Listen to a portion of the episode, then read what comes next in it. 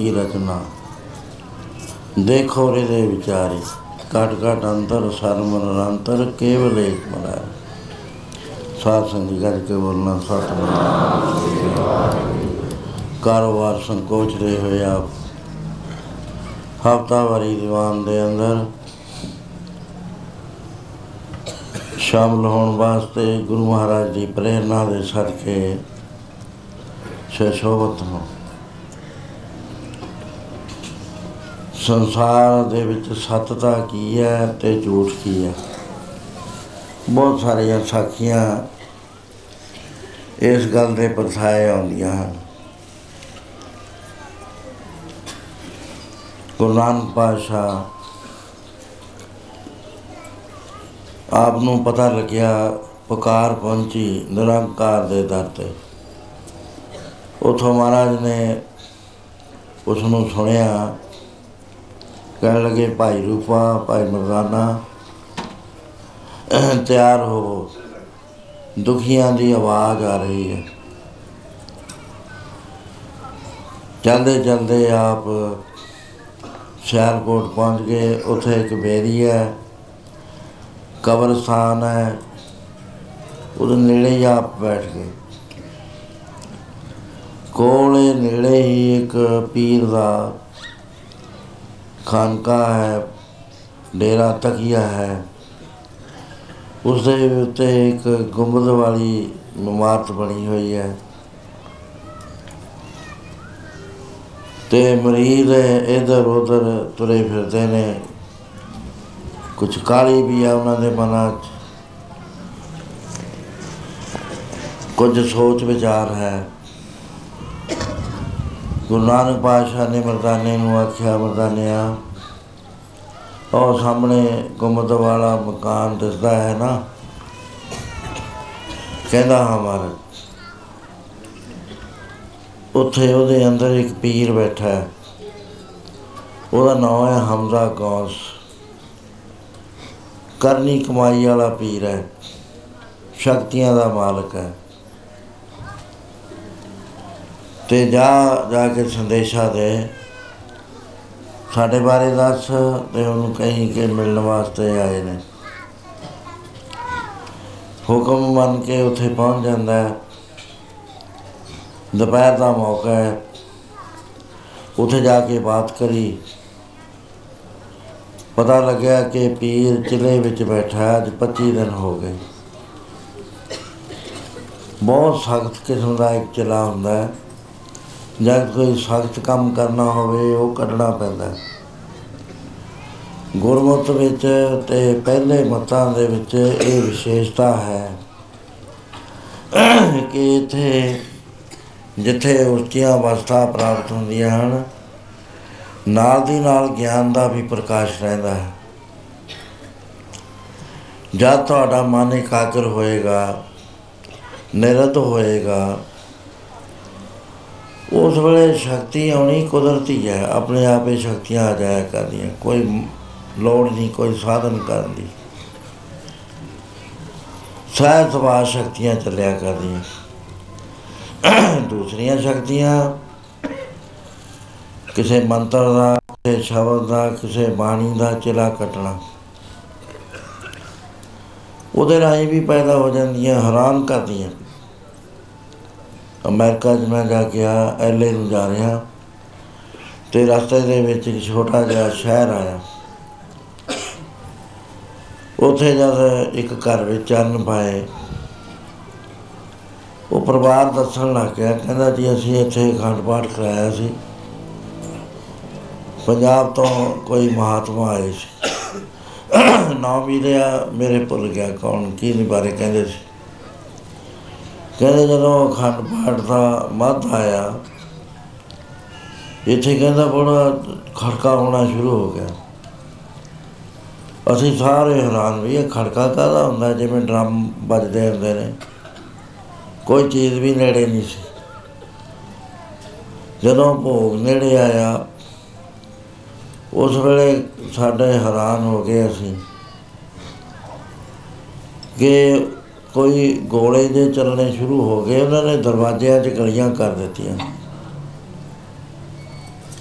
ਮੈਂ ਵੀ ਸੁਣਿਆ, ਧਿਆਨ ਨਾਲ, ਸਾਡੇ ਸਿੰਘਾਂ ਨੇ ਵੀ ਸੁਣਿਆ। ਉਹ ਮੈਨੂੰ ਦੱਸਦੇ ਆ ਵੀ ਉਹਨਾਂ ਨੇ ਇਹ ਵੀ ਕਿਹਾ ਸੀ ਵੀ ਸਾਡਾ ਲੈਂਟਰ ਤੋੜ ਦਿੱਤਾ। ਇਹਦਾ ਪਾਠ ਹੋ ਰਿਹਾ, ਕੋਈ ਚੀਜ਼ ਨਹੀਂ ਹੈ, ਕੋਈ ਬਰੂਦ ਨਹੀਂ ਪਿਆ। ਘਬਰਾ ਗਏ ਅਸੀਂ। ਕਹਿਣ ਲੱਗੇ, ਉਹ ਜੋ ਇੰਚਾਰਜ ਸੀਗੇ ਉਹ ਕਹਿਣ ਲੱਗੇ ਕਿ ਤੁਹਾਨੂੰ ਘਬਰਾਉਣ ਦੀ ਲੋੜ ਨਹੀਂ ਹੈ। ਅਸੀਂ ਇਸੇ ਕਰਕੇ ਇਹ ਪਾਠ ਇੱਥੇ ਕਰਿਆ। ਬੜਾ ਸਖਤ ਕਿਸਮ ਦਾ ਪਾਠ ਹੈ। ਗਲੀਆਂ ਤਾਂ ਕਰਨੀਆਂ ਨੇ, ਤਖਤਿਆਂ ਜਿਨ੍ਹਾਂ ਨੇ। ਇਸ ਵੇਲੇ ਸ਼ਕਤੀ ਦੇ ਗੋਲੇ ਉੱਠਦੇ ਨੇ, ਉਹ ਸਾਰ ਪਾਰ ਤੁਹਾਡੇ ਦਰਵਾਜ਼ਿਆਂ ਚੋਂ ਲੰਘਦੇ ਨੇ। ਦਰਵਾਜ਼ੇ ਦਿਖਾਏ ਉਹਨਾਂ ਨੇ। ਵੀ ਆਹ ਦੇਖੋ ਜੀ, ਗਲੀਆਂ ਕਰੀਆਂ ਹੋਈਆਂ ਦਰਵਾਜ਼ਿਆਂ 'ਚ। ਮੈਂ ਵੀ ਹੈਰਾਨ ਹੋਵਾਂ, ਮੈਂ ਕਿਹਾ ਕਮਾਲ ਹੋ ਗਈ। ਇਹਨਾਂ ਗੱਲਾਂ ਦੇ ਵਿੱਚੋਂ ਤਾਂ ਗੁਰੂ ਸਾਹਿਬ ਨੇ ਸਾਨੂੰ ਕੱਢਿਆ ਸੀ। ਕਿਉਂਕਿ ਇਹ ਤੰਤਰ ਮੰਤਰ ਕਹਾਉਂਦੇ ਨੇ। ਉਹਦੇ ਤਰੀਕੇ ਹੋਇਆ ਕਰਦੇ ਨੇ। ਬਿਲਕੁਲ ਬੰਦ ਕਰਿਆ ਹੋਇਆ ਇਹ ਸੰਤ ਜਿਹੜੇ ਨੇ ਉਹ ਦੱਸਦੇ ਨਹੀਂ ਆ, ਪਤਾ ਉਹਨਾਂ ਨੂੰ ਸਾਰਾ ਹੁੰਦਾ। ਹਰ ਬਾਤ ਦਾ ਪਤਾ ਹੁੰਦਾ। ਕੋਈ ਦੁਸ਼ਮਣ ਚੜ ਕੇ ਆ ਗਿਆ, ਰਾਹ 'ਚ ਹੀ ਰਹਿ ਜਾਵੇ, ਇਹ ਵੀ ਉਹਨਾਂ ਨੂੰ ਪਤਾ ਹੁੰਦਾ। ਇਸੇ ਕਰਕੇ ਕਹਿੰਦੇ ਨੇ ਵੀ ਐਵੇਂ ਨਾਲ ਸਾਦਾ ਨਾਲ ਵਿਗਾੜ ਪਾਓ, ਪਤਾ ਨਹੀਂ ਕਿਹੋ ਜਿਹੀ ਕਿਸਮ ਦਾ ਹੋਵੇ। ਜੋਗੀਆਂ ਨਾਲ, ਮਹਾਰਾਜ ਕਹਿੰਦੇ, ਜੋਗੀਆਂ ਨਾਲ ਨਾ ਬਾਜੋ ਬਾਤ ਚ ਪਾਓ। ਇਹ ਸ਼ਕਤੀਆਂ ਸਾਧਨ ਕਰਦੇ ਨੇ, ਖਰਾਬ ਕਰਨਗੇ। ਆਮ ਆਦਮੀ 'ਚ ਇੰਨੀ ਸ਼ਕਤੀ ਨਹੀਂ ਹੁੰਦੀ। ਕਾਫੀ ਹੈਰਾਨੀ ਹੋਈ। ਉਹ ਇਹ ਚੀਜ਼ ਹੈ ਕਿ ਜ਼ਿਲ੍ਹੇ ਕੱਟੇ ਜਾਂਦੇ ਨੇ ਇਹਦੇ। ਇਹ ਪਹਿਲੇ ਸਮਿਆਂ ਤੋਂ ਹੀ ਕੱਟਦੇ ਆਂ ਜਦ ਤੋਂ ਸੰਸਾਰ ਰਚਿਆ। ਪਹਿਲਾਂ ਉਹ ਜੱਗ ਵਿੱਚ ਹੂਤੀਆਂ ਦਿੰਦੇ ਸੀ। ਉੱਥੋਂ ਹੀ ਸ਼ਕਤੀਆਂ ਪੈਦਾ ਕਰਦੇ ਸੀ। ਰਿਸ਼ੀ ਮੁਨੀ, ਫਿਰ ਇਹ ਜਿਹੜੇ ਪੀਰ ਸੀਗੇ, ਇਹਨਾਂ ਦੇ ਵਿੱਚ ਵੀ ਬੜੀਆਂ ਸ਼ਕਤੀਆਂ ਸੀ। ਅਮਰੀਕਾ ਜਾਓ ਉੱਥੇ ਕਾਲੇ ਕਾਲਿਆਂ 'ਚ ਵੀ, ਅੰਗਰੇਜ਼ਾਂ 'ਚ ਵੀ, ਉਹ ਵੀ ਕਰਦੇ ਨੇ, ਹੁਣ ਹੁਣ ਵੀ ਕਰਦੇ ਨੇ। ਡਰਦੇ ਨੇ ਲੋਕ। ਉਹ ਇੱਕ ਦੀਵਾਲੀ ਵਰਗਾ ਹੁੰਦਾ ਹੈ ਪੁਰਬ। ਉਦੋਂ ਅੱਗ ਜਾਲਦੇ ਨੇ। ਬੱਚਿਆਂ ਨੂੰ ਬੜਾ ਸੰਭਾਲ ਕੇ ਰੱਖਦੇ ਨੇ ਵੀ ਇਹਦਾ ਕੋਈ ਕੇਸ ਨਾ ਕੱਟ ਲਵੇ। ਇਹ ਗੱਲਾਂ ਚੱਲਦੀਆਂ ਰਹਿੰਦੀਆਂ ਨੇ। ਸੋ ਉਹ ਜਿਹੜਾ ਪੀਰ ਸੀ ਸ਼ਕਤੀਸ਼ਾਲ ਸੀ ਚਲੇ ਕੱਟ ਕੱਟ ਕੇ ਸ਼ਕਤੀਆਂ ਹਾਸਲ ਕਰੀਆਂ ਸੀ, ਪੀਰ ਹਮਦਾ ਕੌਸ ਨੇ ਤੇ ਮਹਾਰਾਜ ਨੇ ਕਿਹਾ ਵੀ ਪੀਰ ਨੂੰ ਕਹੋ ਵੀ ਮੈਨੂੰ ਮਿਲੇ ਆ ਕੇ। ਮਰਦਾਨਾ ਜੀ ਨੇ ਜਾ ਕੇ ਇਹ ਗੱਲ ਕਹੀ, ਉਹ ਕਹਿੰਦੇ, ਦੇਖ ਭਾਈ ਮਰਦਾਨਾ, ਤੂੰ ਵੀ ਪੀਰ ਪ੍ਰਸਤ, ਅਸੀਂ ਵੀ ਪੀਰ ਪ੍ਰਸਤ। ਪੀਰ ਦੇ ਹੁਕਮ ਨੂੰ ਮੰਨਣ ਵਾਸਤੇ ਮਰੀਦ ਦਾ ਜੇ ਸਿਰ ਵੀ ਜਾਂਦਾ ਜਾਵੇ, ਚਲਿਆ ਜਾਵੇ, ਤਾਂ ਸਸਤਾ ਹੋਇਆ ਕਰਦਾ। ਤੂੰ ਤਾਂ ਜਾਣਦਾ ਹੈ, ਕਹਿੰਦਾ, ਹਾਂ, ਮੈਂ ਜਾਣਦਾ, ਪਰ ਮੇਰੇ ਸਤਿਗੁਰੂ ਨੇ ਹੁਕਮ ਦਿੱਤਾ ਹੈ। ਕਹਿਣ ਲੱਗੇ ਪੀਰ ਬਹੁਤ ਸਖਤ ਚਲੇ ਵਿੱਚ ਹੈ। ਇਹ ਕੁਛ ਦਾਣੇ ਲੈ ਕੇ ਬੈਠਿਆ ਹੈ। ਇਸ ਨੇ 21 ਦਿਨ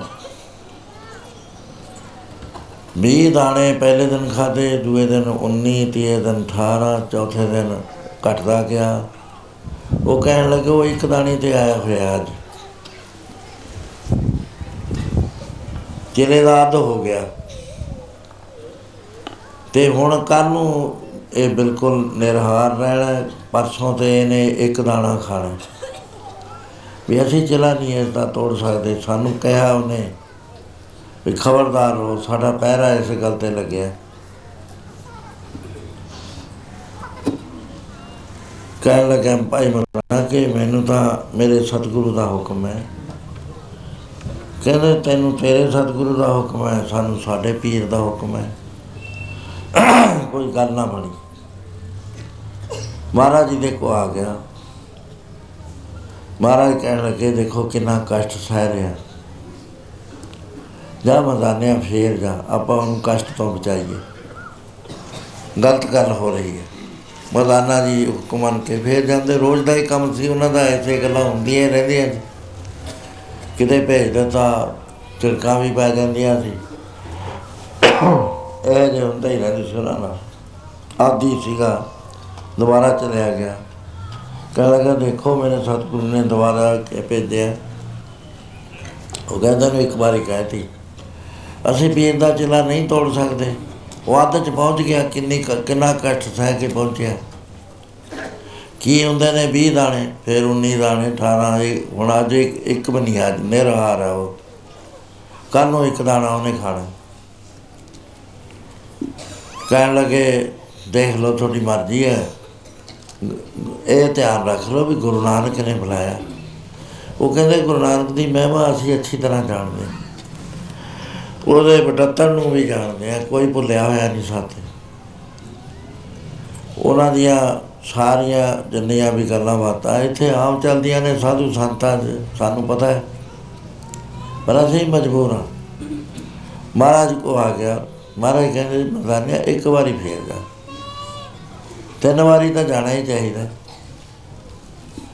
ਹੁਣ ਤੂੰ ਆਇਆ ਕਹਿਆ ਹੀ ਵੀ ਜੇ ਹੁਣ ਪੀਰ ਨਾ ਆਇਆ, ਤਾਂ ਆਪੇ ਆਊਗਾ। ਇਸ ਗੱਲ ਦਾ ਧਿਆਨ ਲੈ ਲਓ, ਕਰ ਲਓ। ਬੇਨਤੀ ਕਰ ਦੋ, ਜੇ ਆਉਣਾ ਉਹ ਆਜੂ, ਨਹੀਂ ਆਉਣਾ ਉਹ ਆਜੂ। ਮਰਦਾਨੇ ਨੇ ਫੇਰ ਕਿਹਾ ਜਾ ਕੇ, ਵੀ ਤੁਸੀਂ ਬੇਨਤੀ ਕਰ ਦੋ। ਉਹ ਕਹਿੰਦੇ, ਮਰਦਾਨਿਆਂ ਦੇ ਗੁਰੂ ਨਾਨਕ ਸਾਹਿਬ ਆਪਣੀ ਥਾਂ ਸ਼ਕਤੀ ਵਾਲੇ ਨੇ, ਸਾਡਾ ਪੀਰ ਆਪਣੇ ਥਾਂ ਸ਼ਕਤੀ ਵਾਲਾ ਹੈ। ਨਿਸ਼ਚਾ ਸਾਡਾ ਵੀ ਉਹ ਜਿਵੇਂ ਹੈ, ਜਿਵੇਂ ਤੇਰਾ ਘੱਟ ਘੱਟ ਕੋਈ ਨਹੀਂ ਹੁੰਦਾ। ਅਸੀਂ ਇਹਨਾਂ ਦੇ ਕੰਮ ਦੇ ਵਿੱਚ ਦਖਲ ਨਹੀਂ ਦੇ ਸਕਦੇ। ਮਰਦਾਨਾ ਕਹਿਣ ਲੱਗਿਆ ਵੀ ਫੇਰ ਉਹਨੇ ਆਪ ਆ ਜਾਣਾ।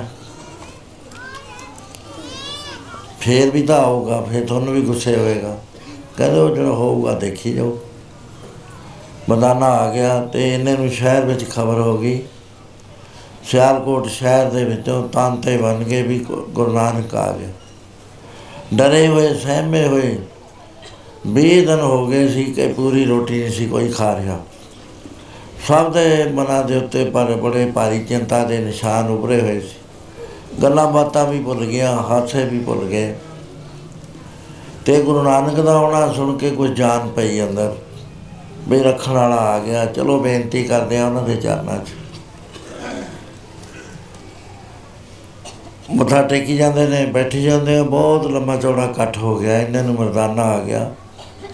ਕਹਿੰਦੇ ਬਾਦਸ਼ਾਹ ਨੇ ਜਵਾਬ ਉਹੀ ਦਿੱਤਾ, ਉਹਨਾਂ ਦੇ ਮਰੀਦਾਂ ਨੇ। ਕਹਿੰਦੇ ਚੰਗਾ, ਸੂਰਜ ਜਦ ਸਿਖਰ ਆ ਜਾਏਗਾ।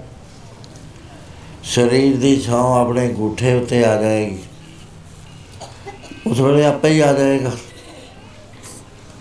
ਸਾਰੇ ਸੰਗਤ ਜਿਹੜੀ ਸੀ ਇੰਤਜ਼ਾਰ ਕਰ ਰਹੀ ਸੀ, ਸੂਰਜ ਵੱਲ ਨੂੰ ਦੇਖ ਰਹੇ ਸੀ। ਘੜੀਆਂ ਤਾਂ ਹੁੰਦੀਆਂ ਨਹੀਂ ਸੀ, ਸੂਰਜ ਘੜੀਆਂ ਹੁੰਦੀਆਂ, ਉਹਦੇ ਨਾਲ ਅੰਦਾਜ਼ੇ ਲੱਗਦੇ ਹੁੰਦੇ। ਹੁਣ ਵੀ ਸਿਆਣੇ ਆਦਮੀ ਸੂਰਜ ਘੜੀਆਂ ਵਰਤ ਲੈਂਦੇ। ਉਸ ਵੇਲੇ ਬਹੁਤ ਗੜਗੜਾਹਟ ਦੀ ਆਵਾਜ਼ ਆਈ। ਜਿਹੜਾ ਗੁੰਬਦ ਸੀ ਫਟ ਕੇ, ਜਿਵੇਂ ਖਰਬੂਜਾ ਫਟ ਕੇ ਆਲੇ ਦੁਆਲੇ ਨੂੰ ਹੋ ਜਾਂਦਾ, ਐ ਹੋ ਗਿਆ। ਹੇਠਾਂ ਰੋਸ਼ਨੀ ਚਲੀ ਗਈ। ਜਦ ਖੜਕਾ ਸੁਣਿਆ, ਪੀਰ ਨੱਠ ਕੇ ਆ ਕੇ ਦਰਵਾਜ਼ਾ ਖੋਲ ਕੇ ਬਾਹਰ ਆ ਗਿਆ। ਉਹ ਚਿਲਾ ਟੁੱਟ ਜਾਣਾ ਸੀ ਜਦ ਉਹਨੇ ਸੂਰਜ ਦੀ ਰੋਸ਼ਨੀ ਦੇਖਣੀ ਸੀ। ਉਸੇ ਵੇਲੇ ਚਿਲਾ ਟੁੱਟ ਗਿਆ। ਹੈਰਾਨ ਹੋਇਆ ਫਿਰ ਡੋਰਾ ਭੋਰਾ ਵੀ ਹੋਇਆ ਕੀ? ਕੌਣ ਇੰਨਾ ਸ਼ਕਤੀਸ਼ਾਲ ਆ ਗਿਆ ਕਿ ਮੇਰਾ ਚਿਲਾ ਤੋੜ ਦਿੱਤਾ? ਉਸ ਵੇਲੇ ਮਰੀਦਾਂ ਨੇ ਬਹੁਤ ਡਰਦਿਆਂ ਡਰਦਿਆਂ ਬੇਨਤੀ ਕਰੀ, ਕਹਿਣ ਲੱਗੇ, ਗਰੀਬ ਨਵਾਜ਼, ਗੁਰੂ ਨਾਨਕ ਦਾ ਸੇਵਾਦਾਰ ਜੋ ਮਰਦਾਨਾ ਹੈ ਆਪਣੀ ਉਹ ਜਾਤੀ ਨਾਲ ਸੰਬੰਧ ਰੱਖਦਾ ਹੈ, ਉਹ ਤਿੰਨ ਵਾਰੀ ਆਇਆ ਸੀ ਤੇ ਉਹ ਕਹਿੰਦਾ ਸੀ ਵੀ ਗੁਰੂ ਨਾਨਕ ਸਾਹਿਬ ਬੁਲਾ ਰਹੇ ਨੇ। ਕਹਿੰਦਾ ਤੁਸੀਂ ਮੈਨੂੰ ਦੱਸਿਆ ਕਿਉਂ ਨਾ? ਹੁਣ ਕਿੰਨੀ ਬੇਇੱਜ਼ਤੀ ਹੋਈ, ਹੁਣ ਜਾਣਾ ਪੈਣਾ ਹੈ। ਤੇ ਇੱਜ਼ਤ ਵੀ ਰਹਿ ਜਾਂਦੀ, ਮੈਂ ਚਲਿਆ ਵੀ ਜਾਂਦਾ। ਐਡੇ ਮਹਾਪੁਰਸ਼ ਹੁਣ ਤੁਸੀਂ ਮੈਨੂੰ ਕਰ ਦੇਣੀ ਸੀ ਖਬਰ। ਕਹਿੰਦੇ, ਹਜੂਰ ਡ- ਸਾਨੂੰ ਡਰ ਰਿਹਾ, ਵੀ ਆਪ ਸ਼ਰਾਫ ਨਾ ਦੇ ਦਿਓ। ਉਸ ਵੇਲੇ ਹਮਜ਼ਾ ਕੌਂਸ ਪਾਲਕੀ 'ਚ ਬਿਠਾ ਕੇ ਉਹਨਾਂ ਨੇ ਲਿਆਂਦਾ। ਤੇ ਗੁਰੂ ਨਾਨਕ ਬਾਦਸ਼ਾਹ ਨੇ ਪੁੱਛਿਆ, ਕਹਿਣ ਲੱਗੇ, ਪੀਰ ਜੀ ਇੰਨਾ ਕ੍ਰੋਧ ਕਿਸ ਗੱਲ ਤੋਂ ਤੁਹਾਨੂੰ ਆ ਗਿਆ? ਦੇਖੋ ਸਰੀਰ ਦੀ ਹਾਲਤ, ਕਿੰਨਾ ਕ੍ਰਿਸ਼ ਹੋ ਗਿਆ। ਇੱਕ ਤਾਂ ਤੁਸੀਂ ਰੋਟੀ ਨਹੀਂ ਖਾਧੀ, ਇੱਕ ਕਿੰਨੀ ਖੇਚਲ ਸਰੀਰ ਤੇ ਸਹੀ ਹੈ। ਵੀਹ ਦਿਨ ਤੋਂ ਤੁਸੀਂ ਸੁੱਤੇ ਨਹੀਂ ਹੋ। ਤੇ ਦੂਸਰਾ, ਅੰਦਰ ਤੁਹਾਡੇ ਐਡਾ ਵਿਰੋਧ ਚੱਲ ਰਿਹਾ ਹੈ, ਕ੍ਰੋਧ ਦਾ।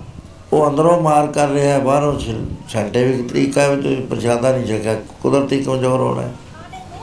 ਆਪਣੇ ਆਪ ਨੂੰ ਦੰਡ ਕਿਉਂ ਦੇ ਦੇ ਰਹੇ ਕਹਿਣ ਲੱਗੇ ਇਹ ਨਾ ਗੁਰੂ ਨਾਨਕ, ਇਹ ਜੋ ਸਿਆਲਕੋਟ ਹੈ, ਇਹਦੇ ਬੰਦੇ ਝੂਠੇ ਨੇ।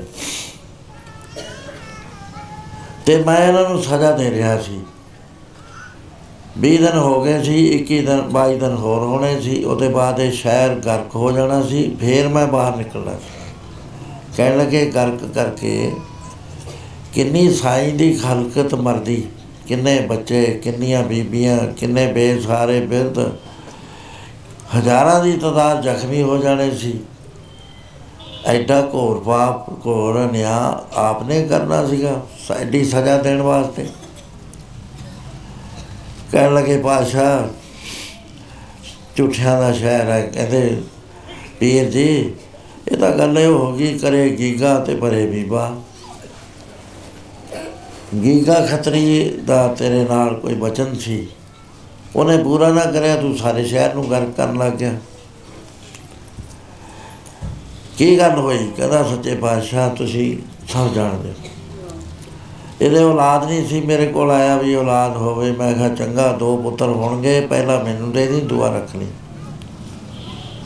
ਪਹਿਲਾ ਪੁੱਤਰ ਹੋਇਆ, ਮੇਰੇ ਬਚਨ ਤੇ ਵਿਸ਼ਵਾਸ ਨਾ ਰਿਹਾ। ਉਹਨੇ ਕਿਹਾ, ਦੁਆ ਖਬਰ ਨਹੀਂ ਹੋਣਾ ਹੈ ਕਿ ਨਹੀਂ ਹੋਣਾ, ਪਹਿਲਾਂ ਹੀ ਰੱਖ ਲੈਨੇ ਆ ਮੈਂ ਕਿਹਾ ਦਿੱਤਾ ਨਹੀਂ, ਕਹਿੰਦਾ ਜੀ ਦੁਆ ਲੈ ਲਿਓ। ਦੂਸਰਾ ਪੁੱਤਰ ਵੀ ਹੋ ਗਿਆ। ਉਹ ਬਣਾ ਦਿੱਤਾ, ਕਹਿਣ ਲੱਗਾ ਜੀ ਇਹਦਾ ਜੀ ਨਹੀਂ ਲੱਗਣਾ, ਇਹਦੇ ਨਾਲ ਦੋ ਭਰਾ ਤਾਂ ਚਾਹੀਦੇ ਨੇ, ਤੁਸੀਂ ਤੀਆ ਦੇ ਦਿਓ। ਕਹਿੰਦੇ ਤੀਆ ਵੀ ਹੋ ਗਿਆ, ਉਹ ਬਣਾ ਦਿੱਤਾ। ਕਹਿੰਦੇ ਆਖਿਆ ਵੀ ਹੁਣ, ਕਹਿੰਦਾ ਪੀਰ ਜੀ ਦੇਖੋ ਤੁਸੀਂ ਬੜੇ ਸ਼ਕਤੀ ਵਾਲੇ ਹੋ। ਹੁਣ ਜਿਹੜਾ ਚੌਥਾ ਉਹ ਤੁਹਾਡਾ, ਜਮ ਜਮਦੇ ਨੂੰ ਲੈ ਜਿਓ। ਮਹਾਰਾਜ ਕਹਿੰਦੇ ਚੌਥਾ ਵੀ ਹੋ ਗਿਆ ਤੇ ਜਿਸ ਵਾਰ ਅਸੀਂ ਭੇਜੇ ਆਪਣੇ ਮਰੀਦ, ਉਸ ਵੇਲੇ ਇਹਨੇ ਜਵਾਬ ਦਿੱਤਾ ਵੀ ਤੂੰ ਤਾਂ ਮੁਸਲਮਾਨ ਹੈ, ਅਸੀਂ ਹਿੰਦੂ ਆ ਹਿੰਦੂ ਤੁਹਾਨੂੰ ਅਸੀਂ ਮੁਸਲਮਾਨ ਨੂੰ ਬਣਾਉਣ ਵਾਸਤੇ ਬੱਚਾ ਕਿਵੇਂ ਦੇ ਦਈਏ? ਪੰਜ ਚਾਰ ਵਾਰੀ ਕਿਹਾ, ਇਹਨਾਂ ਦੇ ਪੰਚਾਂ ਨੂੰ ਬੁਲਾ ਕੇ ਵੀ ਕਿਹਾ, ਪਰ ਕਿਸੇ ਨੇ ਹਾਮੀ ਨਾ ਭਰੀ। ਫਿਰ ਮਹਾਰਾਜ ਦੇ ਸ਼ਹਿਰ ਬਸਣ ਵਾਲਾ ਇੱਕ ਉਜਾੜ ਉਜੜਨ ਵਾਲਾ। ਮਹਾਰਾਜ ਕਹਿੰਦੇ, ਦਰਵੇਸ਼ ਸਾਈਂ ਘਰ ਛੱਡਿਆ, ਬਾਹਰ ਛੱਡਿਆ ਅਜੇ ਬਾਲਕਿਆਂ ਦੀ ਕਸਰ ਰਹਿ ਗਈ। ਕਿਉਂ ਇਹਨਾਂ ਚੱਕਰਾਂ 'ਚ ਪੈਂਦੇ ਹੋ? ਇਹ ਕ੍ਰਿਸਤੀ ਲੋਕ ਨੇ, ਇਹਨਾਂ 'ਚ ਮੋਹ 'ਚ ਫਸੇ ਹੁੰਦੇ ਨੇ। ਤੁਸੀਂ ਤਾਂ ਦਰਵੇਸ਼ ਹੋ, ਮੋਹ ਤੇ ਉੱਤੇ ਹੋ ਗੱਜ ਤੋਂ ਉੱਤੇ ਹੋ। ਤੁਹਾਨੂੰ ਵੀ ਇਹ ਗੱਲ ਪਿਆਪ ਕੀ ਦੂਸਰੀ ਵੱਡੀ ਗੱਲ ਇਹ ਹੈ ਕਿ ਜਿਸ ਖਿਆਲ 'ਚ ਤੁਸੀਂ ਪਏ ਹੋ, ਇਹ ਤੁਸੀਂ ਆਪਣੇ ਆਪ ਨੂੰ ਸਜ਼ਾ ਦੇ ਰਹੇ ਹੋ। ਕਰੋਧ ਦੇ ਨਾਲ ਤੁਹਾਡਾ ਕਿੰਨਾ ਨਾਸ਼ ਹੋ ਗਿਆ, ਕਿੰਨਾ ਸਰੀਰ ਖਰਾਬ ਹੋ ਗਿਆ। ਤੇ ਫਿਰ ਤੁਸੀਂ ਐਡੀ ਜਾਤੀ ਕਿ ਸਾਰੇ ਸ਼ਹਿਰ ਨੂੰ ਦੱਸੋ, ਨਵੇਂ ਜੰਮੇ ਬੱਚਿਆਂ ਨੇ ਕੀ ਕਸੂਰ ਕਰੇ। ਪੰਜ ਪੰਜ ਸਾਲ ਦੇ ਬੱਚਿਆਂ ਨੇ ਕੀ ਤੁਹਾਡਾ ਗੁਨਾਹ ਕਰ। ਐ ਨਹੀਂ ਕਰੀਦਾ। ਤੇ ਬਾਕੀ ਕਹਿੰਦਾ ਵੀ ਸਾਰੇ ਮਾੜੇ ਨੇ, ਮਾੜਾ ਨਹੀਂ ਹੈ। ਆਪਾਂ ਹੁਣੇ ਕਰ ਲੈਂਦੇ ਆ ਮਹਾਰਾਜ ਨੇ ਇੱਕ ਟੱਕਾ ਚੁੱਕਿਆ। ਕਹਿੰਦਾ, ਲੈ ਮਰਦਾਨੀਆ, ਇੱਕ ਪੈਸੇ ਦਾ ਸੱਚ ਲਾਇਆ, ਇੱਕ ਦਾ ਝੂਠ ਲਾਇਆ। ਹੱਟੀ ਹੱਟੀ ਫਿਰਦਾ ਰਿਹਾ। ਇੱਕ ਨੌਜਵਾਨ ਮਿਲਿਆ 22 ਸਾਲ ਦਾ। ਕਹਿੰਦਾ, ਪ੍ਰੇਮੀਆ ਮੈਨੂੰ ਐ ਲੱਗਦਾ ਤੇ ਇਹਨੂੰ ਕਿਸੇ ਗੁਰੂ ਪੀਰ ਨੇ ਭੇਜਿਆ। ਕਿਉਂਕਿ ਉਹ ਹੀ ਹੈ ਜਿਹੜਾ ਸੌਦਾ ਮੰਗਦੇ ਹੁੰਦੇ ਨੇ। ਲਿਆ ਮੈਂ ਤੁਹਾਨੂੰ ਕਾਗਜ਼ ਤੇ ਲਿਆ, ਪੁੜੀਆਂ ਬਣਾਤੀਆਂ। ਕਹਿ, ਲੈ ਜਾ, ਆਪੇ ਦੇਖ ਲੈਣਗੇ। ਰੱਖਤੀਆਂ, ਮਹਾਰਾਜ ਕਹਿੰਦੇ ਹਮਜਾ ਪੀਰ ਜੀ। ਪੁੜੀਆਂ ਖੋਲੋ। ਦੇਖਿਆ ਤਾਂ ਇੱਕ ਦੇ ਉੱਤੇ ਲਿਖਿਆ ਹੋਇਆ, ਜਿਉਣਾ ਝੂਠ। ਦੂਸਰੀ ਤੇ ਲਿਖਿਆ ਹੋਇਆ, ਮਰਨਾ ਸੱਚ। ਮਹਾਰਾਜ ਕਹਿੰਦੇ ਵੀ ਜਿਹਦੇ ਮਨ 'ਚ ਗਿਆਨ ਹੋਵੇ, ਮੌਤ ਦਾ ਖਿਆਲ ਹੋਵੇ, ਉਹਦੇ ਬਦੌਲਤ ਤਾਂ ਸਾਰਾ ਸ਼ਹਿਰ ਬਚ ਜਾਣਾ ਚਾਹੀਦਾ। ਸੋ ਇੱਕ ਬੜੀ ਸਾਖੀ ਹੈ ਰੋਚਕ ਸਾਨੂੰ ਮਤ ਦੇਣ ਵਾਲੀ। ਪਰ ਜਦੋਂ ਅਸੀਂ ਇਹ ਤੋਂ ਹੋਰ ਉੱਪਰ ਚੱਲਦੇ ਆ ਨਾ, ਇਹ ਤਾਂ ਉਹਨੇ ਲਿਖ ਦਿੱਤੀ ਵੀ ਜਿਉਣਾ ਝੂਠ ਤੇ ਮਰਨਾ ਸੱਚ। ਇਹ ਗੱਲ ਜਦੋਂ ਹੋਰ ਐਡਵਾਂਸਡ ਸੋਚ ਵਾਲਿਆਂ ਦੇ ਕੋਲ ਆਉਂਦੀ ਹੈ, ਉਹਨਾਂ ਨੂੰ ਹੋਰ ਸੋਚ ਇਦੋਂ ਉੱਚੀ ਸੁਰ ਫੁਰ ਜਾਂਦੀ ਹੈ। ਬਈ ਇਹ ਉਹ ਠੀਕ ਆ, ਉਹਨੇ ਲਿਖਤਾ ਆਪਣੀ ਬੁੱਧੀ ਦੇ ਅਨੁਸਾਰ ਮਹਾਰਾ- ਮਹਾਰਾਜ ਨੇ ਵੀ ਮੰਨ ਲਿਆ। ਪਰ ਇਸ ਤੋਂ ਵੀ ਉੱਤੇ ਹੋਰ ਬਾਤ ਹੈ।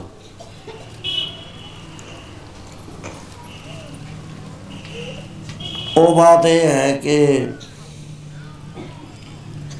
ਸੰਸਾਰ ਦੇ ਅੰਦਰ ਜਿਹੜਾ ਨਿਸ਼ਚਾ ਹੈ ਵੀ ਇਹ ਸੰਸਾਰ ਹੈ, ਇਹ ਝੂਠ ਹੈ। ਸਤ ਨਿਸ਼ਚਾ ਕੀ ਹੈ ਵੀ ਇੱਥੇ ਵੈਗਰੂ ਤੇ ਬਗੈਰ ਹੋਰ ਕੋਈ ਹੈ ਨਹੀਂ। ਘਟ ਘਟ ਅੰਤਰ, ਸਰਵ ਅੰਤਰ, ਕੇਵਲ ਏਕ ਮੁਰਾਰੀ। ਕੇਵਲ ਇੱਕ ਵਾਹਿਗੁਰੂ ਜੀ ਹੈ ਸਤ ਆਦ ਸੱਚ, ਜੁਗਾਦ ਸੱਚ, ਹੈ ਪੇ ਸੱਚ, ਨਾਨਕ ਹੋਸੀ ਵੀ ਸੱਚ। ਹੋਰ ਸਭ ਚੀਜ਼ ਝੂਠ ਹੈ, ਅਣ ਹੋਈ ਹੈ। ਜੋ ਮਾਇਆ ਹੈ, ਇਲੂਜ਼ਨ ਹੈ ਇਗਨੋਰੈਂਸ ਹੈ ਇੱਕ ਬੜਾ ਭਾਰੀ ਭਲੇਖਾ ਆਦਮੀ ਦੇ ਮਨ ਤੇ ਪਿਆ ਹੋਇਆ ਉਹ ਭਲੇਖੇ ਨੂੰ ਦੂਰ ਕਰਨ ਵਾਸਤੇ ਜਾਤੋਂ ਸੰਸਾਰ ਰਚਿਆ ਆਚਾਰੀਆ ਵਾਹਿਗੁਰੂ ਜੀ ਭੇਜਦਾ ਰਿਹਾ ਵੀ ਜਾਓ, ਸੰਸਾਰ ਦਾ ਰਚਿਆ ਗਿਆ। ਖੇਲ ਹੋ ਰਹੀ ਹੈ ਇਹਦੇ 'ਚ। ਇਸ ਖੇਲ ਦੇ ਵਿੱਚ ਹਨੇਰਾ ਨਾ ਰਹਿਣ ਦੋ, ਰੋਸ਼ਨੀ ਕਰੋ। ਉਹ ਰੋਸ਼ਨੀ ਗਿਆਨ ਦੀ ਕਰਦੇ ਨੇ ਆ ਕੇ। ਜਿਵੇਂ ਹੁਣੇ ਸ਼ਬਦ ਸੁਣਿਆ, ਘਟ ਘਟ ਅੰਤਰ, ਸਰਵ ਨਿਰੰਤਰ, ਕੇਵਲ ਏਕ ਮਰਾ ਕੇਵਲ ਅੱਖਰ ਜਿਹੜਾ ਨਾ, ਉਹ ਉਹ ਕੇਵਲ ਹੁੰਦਾ ਓਨਲੀ, ਸਿਰਫ। ਹੁਣ ਇੱਥੇ ਆ ਕੇ ਗੱਲ ਅਸੀਂ ਸਸਪੈਂਸ ਚ ਬਹਿ ਜਾਂਦੇ ਆ ਵੀ ਇਹਦੇ ਵਿੱਚ ਕੇਵਲ ਵਾਹਿਗੁਰੂ ਹੈ। ਹੋਰ ਕੋਈ ਨਹੀਂ ਹੈ। ਹੁਣ ਮਹਾਰਾਜ ਦਾ ਕਿਹਾ ਹੋਇਆ ਅਸੀਂ ਕਿਵੇਂ ਇਹਨੂੰ ਰੱਦ ਤਾਂ ਅਸੀਂ ਕਰ ਨਹੀਂ ਸਕਦੇ। ਸਾਡੀ ਜਿਹੜੀ ਸੋਚ ਹੈ, ਉਹ ਹਉਮੈ ਦੇ ਮੰਡਲ ਵਿੱਚ ਹੈ, ਮਾਇਆ ਦੇ ਮੰਡਲ ਵਿੱਚ। ਅਸੀਂ ਚੌਥੇ ਪਦ ਵਿੱਚ ਨਹੀਂ ਪਹੁੰਚ ਸਕੇ। ਸਾਨੂੰ ਇੱਕ ਗਾੜੀ ਨੀਂਦ ਚੜੀ ਹੋਈ ਹੈ। ਤੇਹੀ ਗੁਣੀ ਸੰਸਾਰ ਭਰਮ ਸੁਤਾ, ਸੁਤਿਆ ਰਹਿਣ ਵਿਹਾਣੀ। ਰਜੋ ਗੁਣ, ਤਮੋ ਗੁਣ, ਸਤੋ ਗੁਣ, ਤਿੰਨ ਮਾਇਆ ਦੇ, ਪ੍ਰਕਿਰਤੀ ਦੇ ਗੁਣ ਨੇ ਮਹਿ ਤਤ ਦੇ। ਇਹਨਾਂ ਤਿੰਨਾਂ ਦੇ ਵਿੱਚ ਸਾਰਿਆਂ ਦੀ ਸੁਰਤੀ ਸੁਤੀ ਪਈ ਹੈ। ਤੇ ਮਾਇਆ ਦੀ ਇੰਨੀ ਨੀਂਦ ਚੜ ਗਈ ਕਿ ਇਹ ਜਗਾਇਆ ਹੀ ਨਹੀਂ ਜਾਂਦਾ, ਸਤ ਦਾ ਹੋਕਾ ਦੇ ਜੋ, ਇਹਦੇ ਵਿੱਚ ਅਸਰ ਨਹੀਂ ਕਰ ਰਿਹਾ। ਨਹੀਂ ਮੰਨ ਰਿਹਾ, ਨਾ ਮੰਨ ਸਕਦੇ ਆ। ਸਾਡਾ ਕਸੂਰ ਕੋਈ ਨਹੀਂ ਹੈ। ਜੇ ਅਸੀਂ ਕਹੀਏ, ਤੁਸੀਂ ਸਾਰੇ ਗਿਲਟੀ ਕਿਉਂ ਆ ਅਸੀਂ? ਤੁਸੀਂ ਕਹਿ ਦੋ ਵੀ 15 ਕੁਇੰਟਲ ਬਹੁਤ ਚੱਕ ਲਿਆ, ਅਸੀਂ ਚੱਕ ਕਿਵੇਂ ਲਵਾਂਗੇ? ਸਾਡੇ ਸ਼ਕਤੀ ਉਹ ਨਹੀਂ ਹੈ। ਇਹ ਵਚਨ ਮੰਨਣ ਦੀ ਸਾਡੇ ਵਿੱਚ ਸ਼ਕਤੀ ਨਹੀਂ ਹੈ। ਵੀ ਅਸੀਂ ਮੰਨ ਲਈਏ। ਕਿਉਂਕਿ ਮਹਾਰਾਜ ਨੇ ਇਹ ਤੋਂ ਬਿਲਕੁਲ ਸਾਫ਼ ਕਿਹਾ ਘਟ ਘਟ ਅੰਤਰ, ਸਰਵ ਨਿਰੰਤਰ। ਕੇਵਲ ਇੱਕ ਮਰਾਰੀ, ਹੋਰ ਕੋਈ ਹੈ ਹੀ ਨਹੀਂ, ਮੈਂ ਮੈਂ ਤਾਂ ਹੋਇਆ ਹੀ ਨਾ ਫਿਰ, ਨਹੀਂ ਕਹਿੰਦੇ ਵੀ ਇੱਕ ਜੀਵ ਹੈ, ਇੱਕ ਬੈਗਰੂ ਹੈ। ਗੱਲ ਨੂੰ ਸਮਝਣ ਦਾ ਯਤਨ ਕਰੋ। ਮੈਂ ਸੱਚ ਤੇ ਝੂਠ ਦੀ ਬਾਤ ਕਰ ਰਿਹਾ। ਉਹ ਤਾਂ ਬੜਾ ਸਖਾਲਾ ਸੀਗਾ, ਮਰਨਾ ਸੱਚ, ਜਿਉਣਾ ਝੂਠ, ਉਹ ਠੀਕ ਹੈ, ਉਸ ਹਾਲਤ ਵਿੱਚ ਲੇਕਿਨ satsang ਦੇ ਵਿੱਚ ਬੈਠ ਕੇ ਜਦ ਆਪਾਂ ਵਿਚਾਰ ਕਰਦੇ ਆ ਉਹ ਮਰਨਾ ਜਿਹੜਾ ਜੇ ਅਸੀਂ ਵਿਚਾਰਦੇ ਆ ਮਹਾਰਾਜ ਕਹਿੰਦੇ ਮਰਦਾ ਹੀ ਨਹੀਂ ਕੁਝ ਕੋਈ ਚੀਜ਼ ਨਹੀਂ ਮਰਦੀ। ਉਹ ਬਨਾਸ਼ੀ ਬਿਨਸਤ ਨਾਏ, ਨਾ ਕੋ ਆਵੇ, ਨਾ ਕੋ ਜਾਏ। ਮਰਦਾ ਕੀ ਹੈ? ਮਰਦੀ ਹਉਮੈ ਹੈ। ਜਿਨ ਰਚ ਰਚਿਆ ਪੁਰਖ ਬਧਾਤੇ ਨਾਲੇ ਹਉਮੈ ਪਾਈ ਬ੍ਰੇਨ ਚ ਪਾਤੀ ਸਾਡੇ। ਜਨਮ ਮਰਨ ਉਸੀ ਕੋ ਹੈ ਰੇ, ਉਹ ਆਵਾਜ਼ ਹੈ ਇਹ ਗੱਲਾਂ ਨੇ ਜਿਹੜੀਆਂ ਸਾਨੂੰ ਸੋਚਣੀਆਂ ਪੈਂਦੀਆਂ ਨੇ। ਕਿਉਂਕਿ ਅਸੀਂ satsang ਚ ਆ ਰਹੇ ਹਾਂ। ਇਹ satsangਤ ਕੈਸੀ ਜਾਣੀ ਹੈ ਜਿੱਥੇ ਇੱਕੋ ਨਾਮ ਬਖਾਣੀ ਹੈ, ਜਿੱਥੇ ਨਾਮ ਦੀ ਵਿਆਖਿਆ ਹੋਵੇ, ਜਿੱਥੇ ਸਤ ਦੀ ਬਾਤ ਚੱਲਦੀ ਹੋਵੇ। ਸਤ ਦਾ ਪ੍ਰਕਾਸ਼ ਸਾਡੇ ਹਿਰਦੇ ਵਿੱਚ ਉਦੇ ਹੋਵੇ, ਉਹ satsang ਦੀ ਹੈ। ਬਾਕੀ ਆ ਵੀ ਅਸੀਂ ਇੰਨੇ ਪ੍ਰਸੰਗ ਕਿਉਂ ਸੁਣਾਉਨੇ ਆ ਉਹ ਸੁਣਾਉਣੇ ਆ ਵੀ ਇਹ ਬੋਰਿੰਗ ਹੈ। ਸਾਰੇ ਅਧਿਕਾਰੀ ਨਹੀਂ ਹੈ। ਉਹ ਹੌਲੀ ਹੌਲੀ ਬਾਈ ਸਟੇਜ ਆਹਿਸਤਾ ਆਹਿਸਤਾ ਆਹਿਸਤਾ ਪੀ ਐਚ ਡੀ ਦੀ ਡਿਗਰੀ ਪਹਿਲੇ ਦਿਨ ਤਾਂ ਨਹੀਂ ਹੁੰਦੀ ਡੀ ਲਿਟ ਜੇ ਕੋਈ ਕਰੇ। ਕਿੰਨੀਆਂ ਜਮਾਤਾਂ ਦੇ ਵਿੱਚੋਂ ਲੰਘਣਾ ਪੈਂਦਾ। ਸੋ ਇਸੇ ਤਰ੍ਹਾਂ ਦੇ ਨਾਲ ਮਹਾਰਾਜ ਕਹਿੰਦੇ, ਇੱਕ ਗੱਲ ਯਾਦ ਰੱਖ। ਤੇਰਾ ਪੈਰ ਅੱਗੇ ਨੂੰ ਤਾਂ ਰੱਖਿਆ ਜਾਵੇ, ਪਿੱਛੇ ਨਾ ਮੋੜੀ। ਜਿਸ ਪੁਆਇੰਟ ਤੇ ਤੇ ਪੈਰ ਰੱਖ ਲਿਆ, ਉਦੋਂ ਬੈਕ ਨਾ ਹੋਈ। ਗਾਂ ਦਾ ਫੇਰ ਚੁੱਕ ਲੈ, ਫੇਰ ਚੁੱਕ ਲੈ, ਅਗਾਹ ਕੁਤਰਾਂਗ, ਪਿੱਛੇ ਫੇਰ ਨਾ ਮੋੜਨਾ। ਪਿੱਛੇ ਨਾ ਹਟ, ਜਿੰਨਾ ਸਮਝ ਲਿਆ ਉੱਥੇ ਸਟਿਕ ਕਰ ਜਾ। ਸੋ ਇਹ ਸਵਾਲ ਹੈ ਵੀ ਸਤ ਕੀ ਹੈ ਇੱਥੇ? ਸਤ ਨੂੰ ਕਿਵੇਂ ਪਛਾਣਿਆ ਜਾਵੇ? ਸਤ ਤੱਕ ਕਿਵੇਂ ਪਹੁੰਚਿਆ ਜਾਵੇ? ਤੇ ਝੂਠ ਨੂੰ ਕਿਵੇਂ ਛੱਡਿਆ ਜਾਵੇ? ਜਿਹੜਾ ਕੂੜ ਹੈ ਉਹਨੂੰ ਕਿਵੇਂ ਕਰਿਆ ਜਾਵੇ? ਮਹਾਰਾਜ ਕਹਿੰਦੇ ਸਾਰੇ ਕੂੜ ਦਾ ਪਸਾਰ ਹੈ। ਕੂੜ ਰਾਜਾ, ਕੂੜ ਪਰਜਾ, ਕੂੜ ਸਭ ਸੰਸਾਰ। ਸਾਰੀ ਗੱਲ ਲਿਖਣ ਦੇ ਬਾਅਦ ਮਹਾਰਾਜ ਕਹਿੰਦੇ, ਅਸਲੀ ਗੱਲ ਨੂੰ ਫੜ ਪਿਆਰਿਆ ਨਾਨਕ ਲੇਖੇ ਇੱਕ ਗੱਲ, ਹੋਰ ਹਮੇ ਝਗੜਾ ਚਾਖ ਉਹ ਇੱਕ ਗੱਲ ਤੱਕ ਅਸੀਂ ਕਿਵੇਂ ਪਹੁੰਚ ਸਕਦੇ ਆ ਇਹਨੂੰ ਅਸੀਂ ਕਿਥੇ ਕਿਵੇਂ ਰਿਅਲਾਈਜ਼ ਕਰ ਸਕਦੇ ਆ ਇਹ ਇਹੀ ਉਪਦੇਸ਼ ਜੇ ਹਿਰਦੇ 'ਚ ਬਸ ਜਾਵੇ। ਆ ਸੰਗਤ ਦਾ ਇੱਕ ਵੀ ਪ੍ਰੇਮੀ ਮੁੜ ਕੇ ਜਨਮ ਨਹੀਂ ਲਏਗਾ, ਸਿੱਧਾ ਨਿਰੰਕਾਰ ਚ ਭੇਦ ਹੋ ਜਾਏਗਾ। ਇਹ ਬਿਲਕੁਲ ਮੈਂ ਸੱਤ ਆਖ ਰਿਹਾ। ਇੱਕ ਵੀ ਬੰਦਾ ਇਹਨਾਂ ਦੇ ਨਾਲ ਸੈਂਕੜੇ ਹੋਰ ਛੁੱਟਣਗੇ, ਜਿਨੀ ਨਾਮ ਤੇ ਆਇਆ, ਗਏ ਮਸ਼ਕਤ ਕਾ ਨਾਨਕ ਤੇ ਮੁਖ ਉਜਲੇ ਕੇਤੀ ਛੁੱਟੀ ਨਾ। ਨਾਮ ਦਾ ਧਿਆਉਣਾ, ਨਾਮ ਦਾ ਮੰਨਣਾ, ਨਾਮ ਦਾ ਵੇਖਣਾ, ਨਾਮ 'ਚ ਨਿਵਾਸ ਕਰਨਾ, ਇਹ ਕੋਈ ਬਾਤ ਹੁੰਦੀ ਹੈ ਡਿਗਰੀਆਂ ਨੇ ਛੋਟੀ ਛੋਟੀਆਂ ਸੋ ਜਿਸ ਨੇ ਨਾਮ ਧਿਆਨ 'ਚ ਆ ਗਿਆ ਜਿਸ ਨੇ ਸਤ ਮੰਨ ਲਿਆ, ਇੱਕ ਤਾਂ ਹੁੰਦਾ ਜਾਣ ਲਿਆ, ਜਾਣ, ਜਾਣਨ ਨੂੰ ਮਹਾਰਾਜ ਨੇ ਮਹੱਤਤਾ ਨਹੀਂ ਦਿੱਤੀ। ਮਹਾਰਾਜ ਨੇ ਦੋ ਚੀਜ਼ਾਂ ਨਹੀਂ ਦਿੱਤੀ। ਇੱਕ ਤਾਂ ਅਟੈਂਟਿਵਲੀ ਸੁਣ ਲਿਆ। ਉਹਦੀਆਂ ਚਾਰ ਪੌੜੀਆਂ ਮਹਾਰਾਜ ਦੀਆਂ ਜਪਜੀ ਸਾਹਿਬ ਨੇ, ਚਾਰ ਗੁਰੂ ਗ੍ਰੰਥ ਸਾਹਿਬ ਦੇ ਵਿੱਚ ਨੇ। ਨਾਮ ਸੁਣਨ ਦੀ ਚਾਰ ਸੁਣਨ ਤੋਂ ਬਾਅਦ ਜੀ ਨੇ ਮੰਨ ਲਿਆ। ਮਹਾਰਾਜ ਕਹਿੰਦੇ, ਮੰਨੇ ਦੇ ਹੀ ਜਿਹੜਾ ਮੰਨਣ ਵਾਲਾ ਨਾ, ਉਹਦੀ ਬਾਤ ਕਹੀ ਨਹੀਂ ਜਾ ਸਕਦੀ, ਕਿਉਂਕਿ ਉਹਦੇ ਚਾਰ ਪਰਮੇਸ਼ਰ 'ਚ ਕੋਈ ਫ਼ਰਕ ਨਹੀਂ ਰਿਹਾ। ਮੰਨਣ ਵਾਲੇ ਦੀ ਉਪਾਧੀ ਹੁੰਦੀ ਹੈ ਬਰਮ ਗਿਆਨੀ। ਮਨ ਸਾਚਾ, ਮੁਖ ਸਾਚਾ ਸੋਏ। ਅਵਰ ਨਾ ਪੇਖਾਏ, ਕਿਸ ਬਿਨ ਕੋਈ ਨਾਨਕ, ਇਹ ਲੱਛਣ ਬਰਮ ਗਿਆਨੀ। ਸੋ ਇਹ ਮੰਨਦਾ ਨਹੀਂ, ਕਹਿੰਦੇ ਗੱਲ ਤਾਂ ਸਾਫ਼ ਪਈ ਆ, ਕਿੰਨਾ ਛੁਟਕਾਰੇ ਦਾ ਰਸਤਾ ਹੈ। ਹੁਣ ਇਹਦੇ 'ਚ ਇਹ ਵੀ ਜੇ ਤਾਂ ਅਕਲ ਨਾਲ ਮੰਨ ਲਿਆ, ਉਹ ਤਾਂ ਗੁਮਰਾ- ਗੁੰਮਰਾਹ ਹੋ ਗਿਆ ਇਹ ਮੈਂ ਤੁਹਾਨੂੰ ਦੱਸਦਾ। ਉਹ ਗਿਆ ਆ ਜਿਹਨੇ ਅਕਲ ਨਾਲ ਮੰਨ ਲਿਆ ਵੀ ਇੱਥੇ ਰੱਬ ਹੈ, ਹੋਰ ਕੋਈ ਨਹੀਂ ਹੈ। ਉਹ ਜਦ ਕਹੇਗਾ ਵੀ ਇੱਥੇ ਪੈਰ ਉੱਤੇ ਵੀ ਕਹੇ, ਕੋਈ ਨਹੀਂ, ਮੈਂ ਵੀ ਰੱਬਈਆ ਆਮ ਬਰਮਸ ਨਹੀਂ, ਮੈਂ ਵੀ ਪਰਮੇਸ਼ਰ ਹਾਂ। ਉਹ ਹੈਗਾ ਜੀ ਭਾਵ ਚ, ਕਹਿੰਦਾ ਮੈਂ ਪਰਮੇਸ਼ਰ ਹਾਂ। ਮਹਾਰਾਜ ਕਹਿੰਦੇ, ਏਕੋ ਏਕ ਹੈ ਸਭ ਕੋਈ, ਹਉਮੈ ਗਰਭ ਵਿਆਪੇ।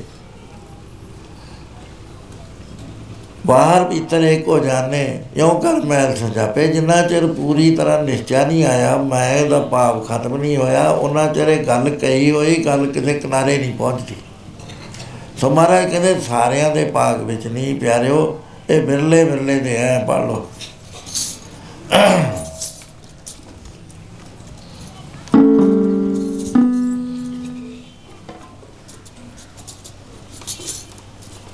ਬਿਰਲਾ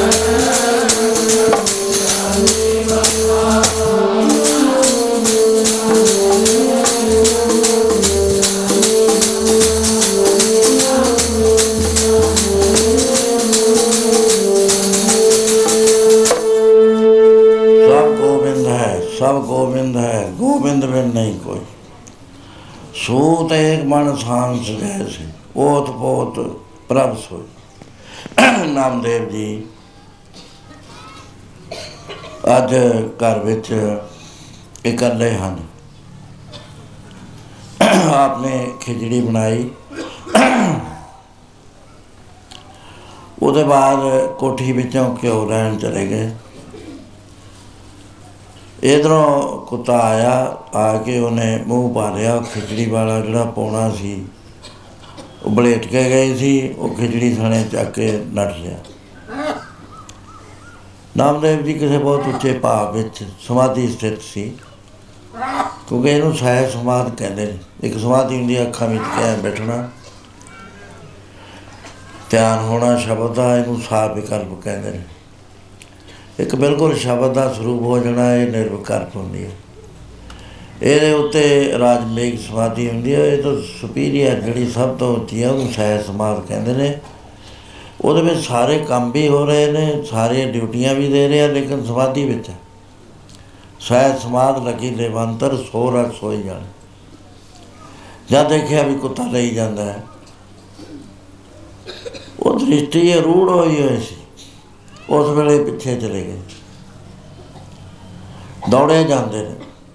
ਇੱਕ ਦੋ ਮੀਲ ਦੌੜਨ ਤੋਂ ਬਾਅਦ ਉਹ ਠਹਿਰ ਗਿਆ। ਇੱਕੋ ਆਵਾਜ਼ ਦੇ ਜਾਂਦੇ ਹੈ ਪ੍ਰਭੂ, ਤੁਸੀਂ ਰੁਖੜੀ ਨਾ ਖਾਇਓ, ਰੁਖੜੀ ਨਾ ਖਾਇਓ। ਮੈਂ ਕਿਉਂ ਪਾਦਮਾ ਫੇਰ ਖਾ ਲਿਆ ਉਹ ਕਿਉਂ ਪਾ ਦਿੱਤਾ, ਰੱਖ ਦਿੱਤਾ। ਉਹ ਜਿਸ ਵਾਰ ਨਾਮਦੇਵ ਜੀ ਨੇ ਫੇਰ ਦੇਖਿਆ ਕਿ ਦੇ ਆਵਾਜ਼ ਆਈ ਹੱਥੇ? ਕਿਉਂਕਿ ਸਾਕਾਰ ਦੀ ਵੀ ਇਹ ਪੂਜਾ ਕਰਦੇ ਸੀ, ਨਿਰਾ- ਨਿਰਾਕਾਰ ਦੀ ਵੀ ਸਰਗੁਣ, ਨਿਰਗੁਣ, ਨਿਰੰਕਾਰ, ਸੁਨ, ਸਮਾਧੀ ਆਪ। ਇਹ ਗੱਲ ਦੇ ਰੌਲੇ 'ਚ ਨਹੀਂ ਪੈਣਾ ਚਾਹੀਦਾ। ਵੀ ਮੈਂ ਤਾਂ ਨਿਰਾਕਾਰ ਦਾ ਪੁਜਾਰੀ ਹਾਂ। ਉਹ ਸਾਕਾਰ ਵੀ ਹੋਈ ਹੈ, ਸਭ ਕੁਝ ਹੋਈ ਹੈ। ਜਿੱਥੇ ਨੇਸ਼ਟਾ ਵੱਜਦੀ ਹੈ, ਉੱਥੇ ਖੜਾ ਆਦਮੀ ਠੀਕ ਹੈ।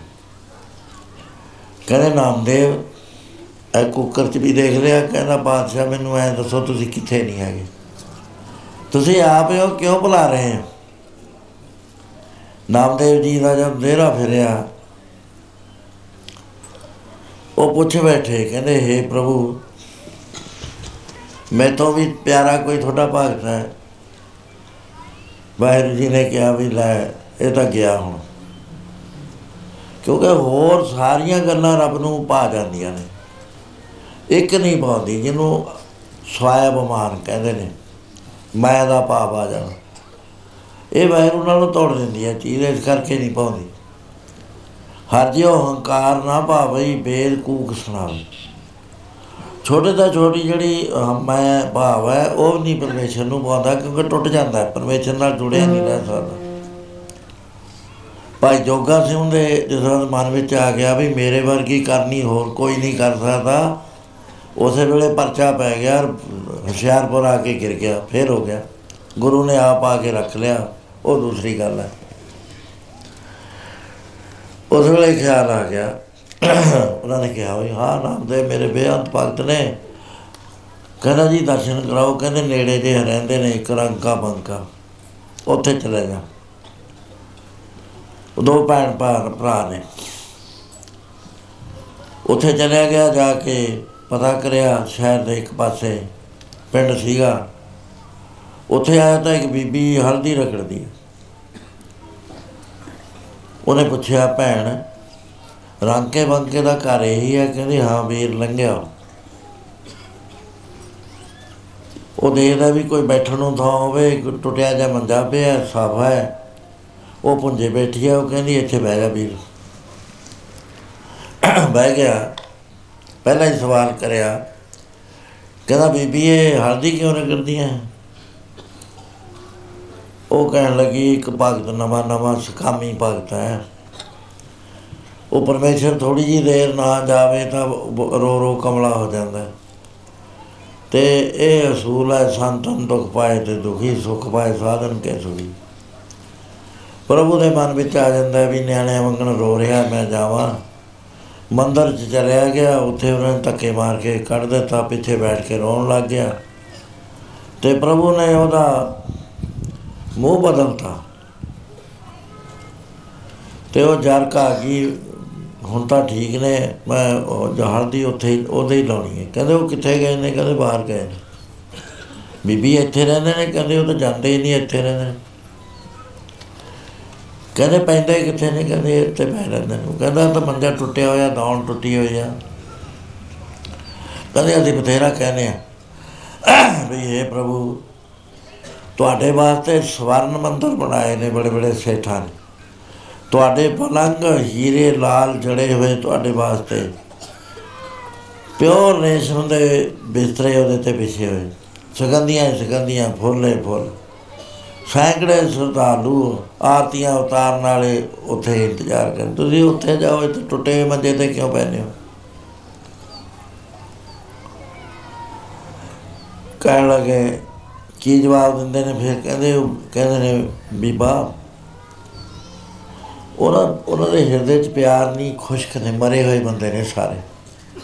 ਉਹ ਇੱਕ ਢੌਂਗ ਕਰਦੇ ਨੇ, ਮੈਨੂੰ ਧੋਖਾ ਦਿੰਦੇ ਨੇ। ਅੰਦਰੋਂ ਹੋਰ ਚੀਜ਼ਾਂ ਨੇ। ਮੇਰਾ ਪਿਆਰ ਨਹੀਂ ਇਹ ਪਲੰਗ ਬਣਾ ਕੇ ਵੀ ਚੀਜ਼ਾਂ ਮੰਗਦੇ ਨੇ। ਮੰਦਰ ਬਣਾ ਕੇ ਵੀ ਚੀਜ਼ਾਂ ਮੰਗਦੇ ਆ ਦੁਨੀਆ ਦੀਆਂ। ਮੈਨੂੰ ਕੋਈ ਨਹੀਂ ਮੰਗਦਾ, ਮੇਰੇ ਨਾਲ ਤਾਂ ਪਿਆਰ ਹੀ ਨਹੀਂ ਹੈ। ਤੇ ਮੈਂ ਆ ਪਿਆਰ ਦਾ ਭੁੱਖਾ। ਤੇ ਮੈਂ ਪਿਆਰ ਦੇ ਵਿੱਚ, ਮੇਰਾ ਜੀਵਨ ਮੇਰੇ ਦਾਸ ਨੇ। ਦਾਸ ਅਨੰਨ ਮੇਰੋ ਨਿਜਰੂ। ਮੈਂ ਆਪਣੇ ਪਿਆਰਿਆਂ ਦੇ ਕੋਲ ਰਹਿ ਸਕਦਾ, ਮੈਂ ਕੀ ਲੈਣਾ ਉਹਨਾਂ ਪਲੰਗਾਂ ਤੇ? ਕਹਿੰਦੇ ਇਸ ਕਰਕੇ ਵੀਰ ਹੋ ਜਾਂਦੇ ਨਹੀਂ। ਅਸੀਂ ਤਾਂ ਬਹੁਤ ਕਹਿੰਦੇ ਆ ਵੀ ਇੱਥੇ ਕਿੰਨੀ ਤਕਲੀਫ ਕੱਟ ਰਹੇ ਹੋ। ਕਹਿੰਦੇ ਹੁਣ ਕਿੱਥੇ ਗਏ ਨੇ? ਕਹੇ ਬਾਹਰ ਗਏ ਹੋਏ ਬਾਹਰ ਜਾਂਦਾ ਨਾਮਦੇਵ ਉਹ ਪ੍ਰਗਟ ਹੋ ਗਏ ਉਹਨੇ ਜਾਣਾ ਆਉਣਾ ਕਿੱਥੇ ਸੀ? ਹੈਰਾਨ ਹੋ ਗਿਆ। ਸੋਚੀ ਜਾਂਦਾ ਵੀ ਮੈਂ ਤਾਂ ਕਿਹਾ ਵੀ ਮੈਂ ਵੱਡਾ ਭਗਤ ਹਾਂ। ਮੇਰੇ ਕੋਲ ਤਾਂ ਕਦੇ ਕਦੇ ਆਉਂਦੇ ਨੇ। 72 ਵਾਰੀ ਆਏ ਸੀ ਨਾਮਦੇਵ ਕੋਲ। ਇਹ ਤਾਂ ਰਹਿੰਦੇ ਹੀ ਇੱਥੇ ਨੇ ਮੈਂ ਤਾਂ ਇਹਦੇ ਮੁਕਾਬਲੇ ਕੁਝ ਵੀ ਨਾ ਹੋਇਆ ਟੁੱਟਕੀ ਜਿਹੜਾ ਮਨ ਦੇ ਅੰਦਰ ਬਿਮਾਰ ਆਇਆ ਸੀ ਵੀ ਮੇਰੇ ਨਾਲੋਂ ਜ਼ਿਆਦਾ ਕੋਈ ਪਿਆਰਾ ਨਹੀਂ। ਉਹਨੇ ਕਿਹਾ, ਮੈਂ ਤਾਂ ਕਿਤੇ ਗਿਣਤੀ ਵਿੱਚ ਹੀ ਨਹੀਂ। ਬੜਾ ਅਫਸੋਸ ਜਾਂਦਾ ਪਰਮੇਸ਼ਰ ਕਹਿੰਦਾ, ਕੀ ਗੱਲ ਨਾਮਦੇਵ? ਮੈਂ ਮਹਾਰਾਜ, ਕਮਾਲ ਹੈ, ਮੈਂ ਥੋੜਾ ਰੰਗਲਾ ਪਲਕ ਦੇਖ ਕੇ ਆਇਆ। ਤੁਸੀਂ ਉਹ ਟੁੱਟੇ ਹੋਈ ਮੰਜੀ ਤੇ ਪੈਨੇ ਹੋ। ਕਹਿੰਦੇ, ਨਾਮਦੇਵ, ਮੈਨੂੰ ਕਿਸੇ ਨੇ ਜਾਣਿਆ ਨਹੀਂ ਹੈ, ਪਛਾਣਿਆ ਨਹੀਂ ਹੈ। ਮੈਨੂੰ ਜਿਹੜੀ ਚੀਜ਼ ਲੱਗਦੀ ਹੈ ਉਹ ਸੰਸਾਰ ਕੋਲ ਹੈ ਨਹੀਂ, ਸੰਸਾਰ ਦਿੰਦਾ ਨਹੀਂ ਹੈ। ਮੈਂ ਹੋਰ ਚੀਜ਼ ਚਾਹੁੰਦਾ, ਮੈਨੂੰ ਰੁਪਈਏ ਪੈਸੇ ਮੱਥੇ ਟੇਕੀ ਜਾਂਦੇ ਨੇ, ਮੇਰੇ ਮੰਦਰ ਬਣਾਈ ਜਾਂਦੇ ਨੇ। ਮੈਨੂੰ ਤਾਂ ਇਹਨਾਂ ਇਹਨਾਂ ਚੀਜ਼ਾਂ ਦਾ ਕੁਝ ਹੈ ਹੀ ਨਹੀਂ, ਮੈਂ ਮੈਂ ਹੀ ਦਿੰਦਾ ਸਾਰੀਆਂ, ਮੇਰਾ ਦਿੱਤਾ ਹੋਇਆ ਮੈਨੂੰ ਦੇ ਕੇ ਮੇਰੇ ਤੇ ਇਨਸਾਨ ਕਰਦੇ ਨੇ। ਫਿਰ ਲਾਂਬੇ ਦਿੰਦੇ ਨੇ, ਮੈਂ ਤੇਰਾ ਮੈਂ ਮੰਦਰ ਵੀ ਬਣਾਇਆ, ਤੇਰੇ ਇੰਨੇ ਪੈਸੇ ਦਿੱਤੇ, ਤੇਰੇ ਨਿਵੇਤਾ ਕਰਿਆ, ਉਹ ਕਰਿਆ ਫਿਰ ਵੀ ਮੇਰੇ ਸੰਕਟ ਦੂਰ ਨਾ ਹੋਏ। ਇਹਨਾਂ ਲੋਕਾਂ ਨੂੰ ਪਤਾ ਨਹੀਂ ਵੀ ਮੈਂ ਕਿ- ਕਿਹੜੀ ਚੀਜ਼ ਚਾਹੁੰਦਾ। ਉਹਦੇ ਬਾਰੇ ਐਸਾ ਅਰਮਾਨ ਆਉਂਦਾ। ਪਾਉ ਭਗਤਾ ਭੁਖਾ, ਗੋਬਿੰਦ ਪਾਉ ਭਗਤਾ ਭੁਖਾ। ਪਾਉ ਭਗਤਾ ਭੁਖਾ।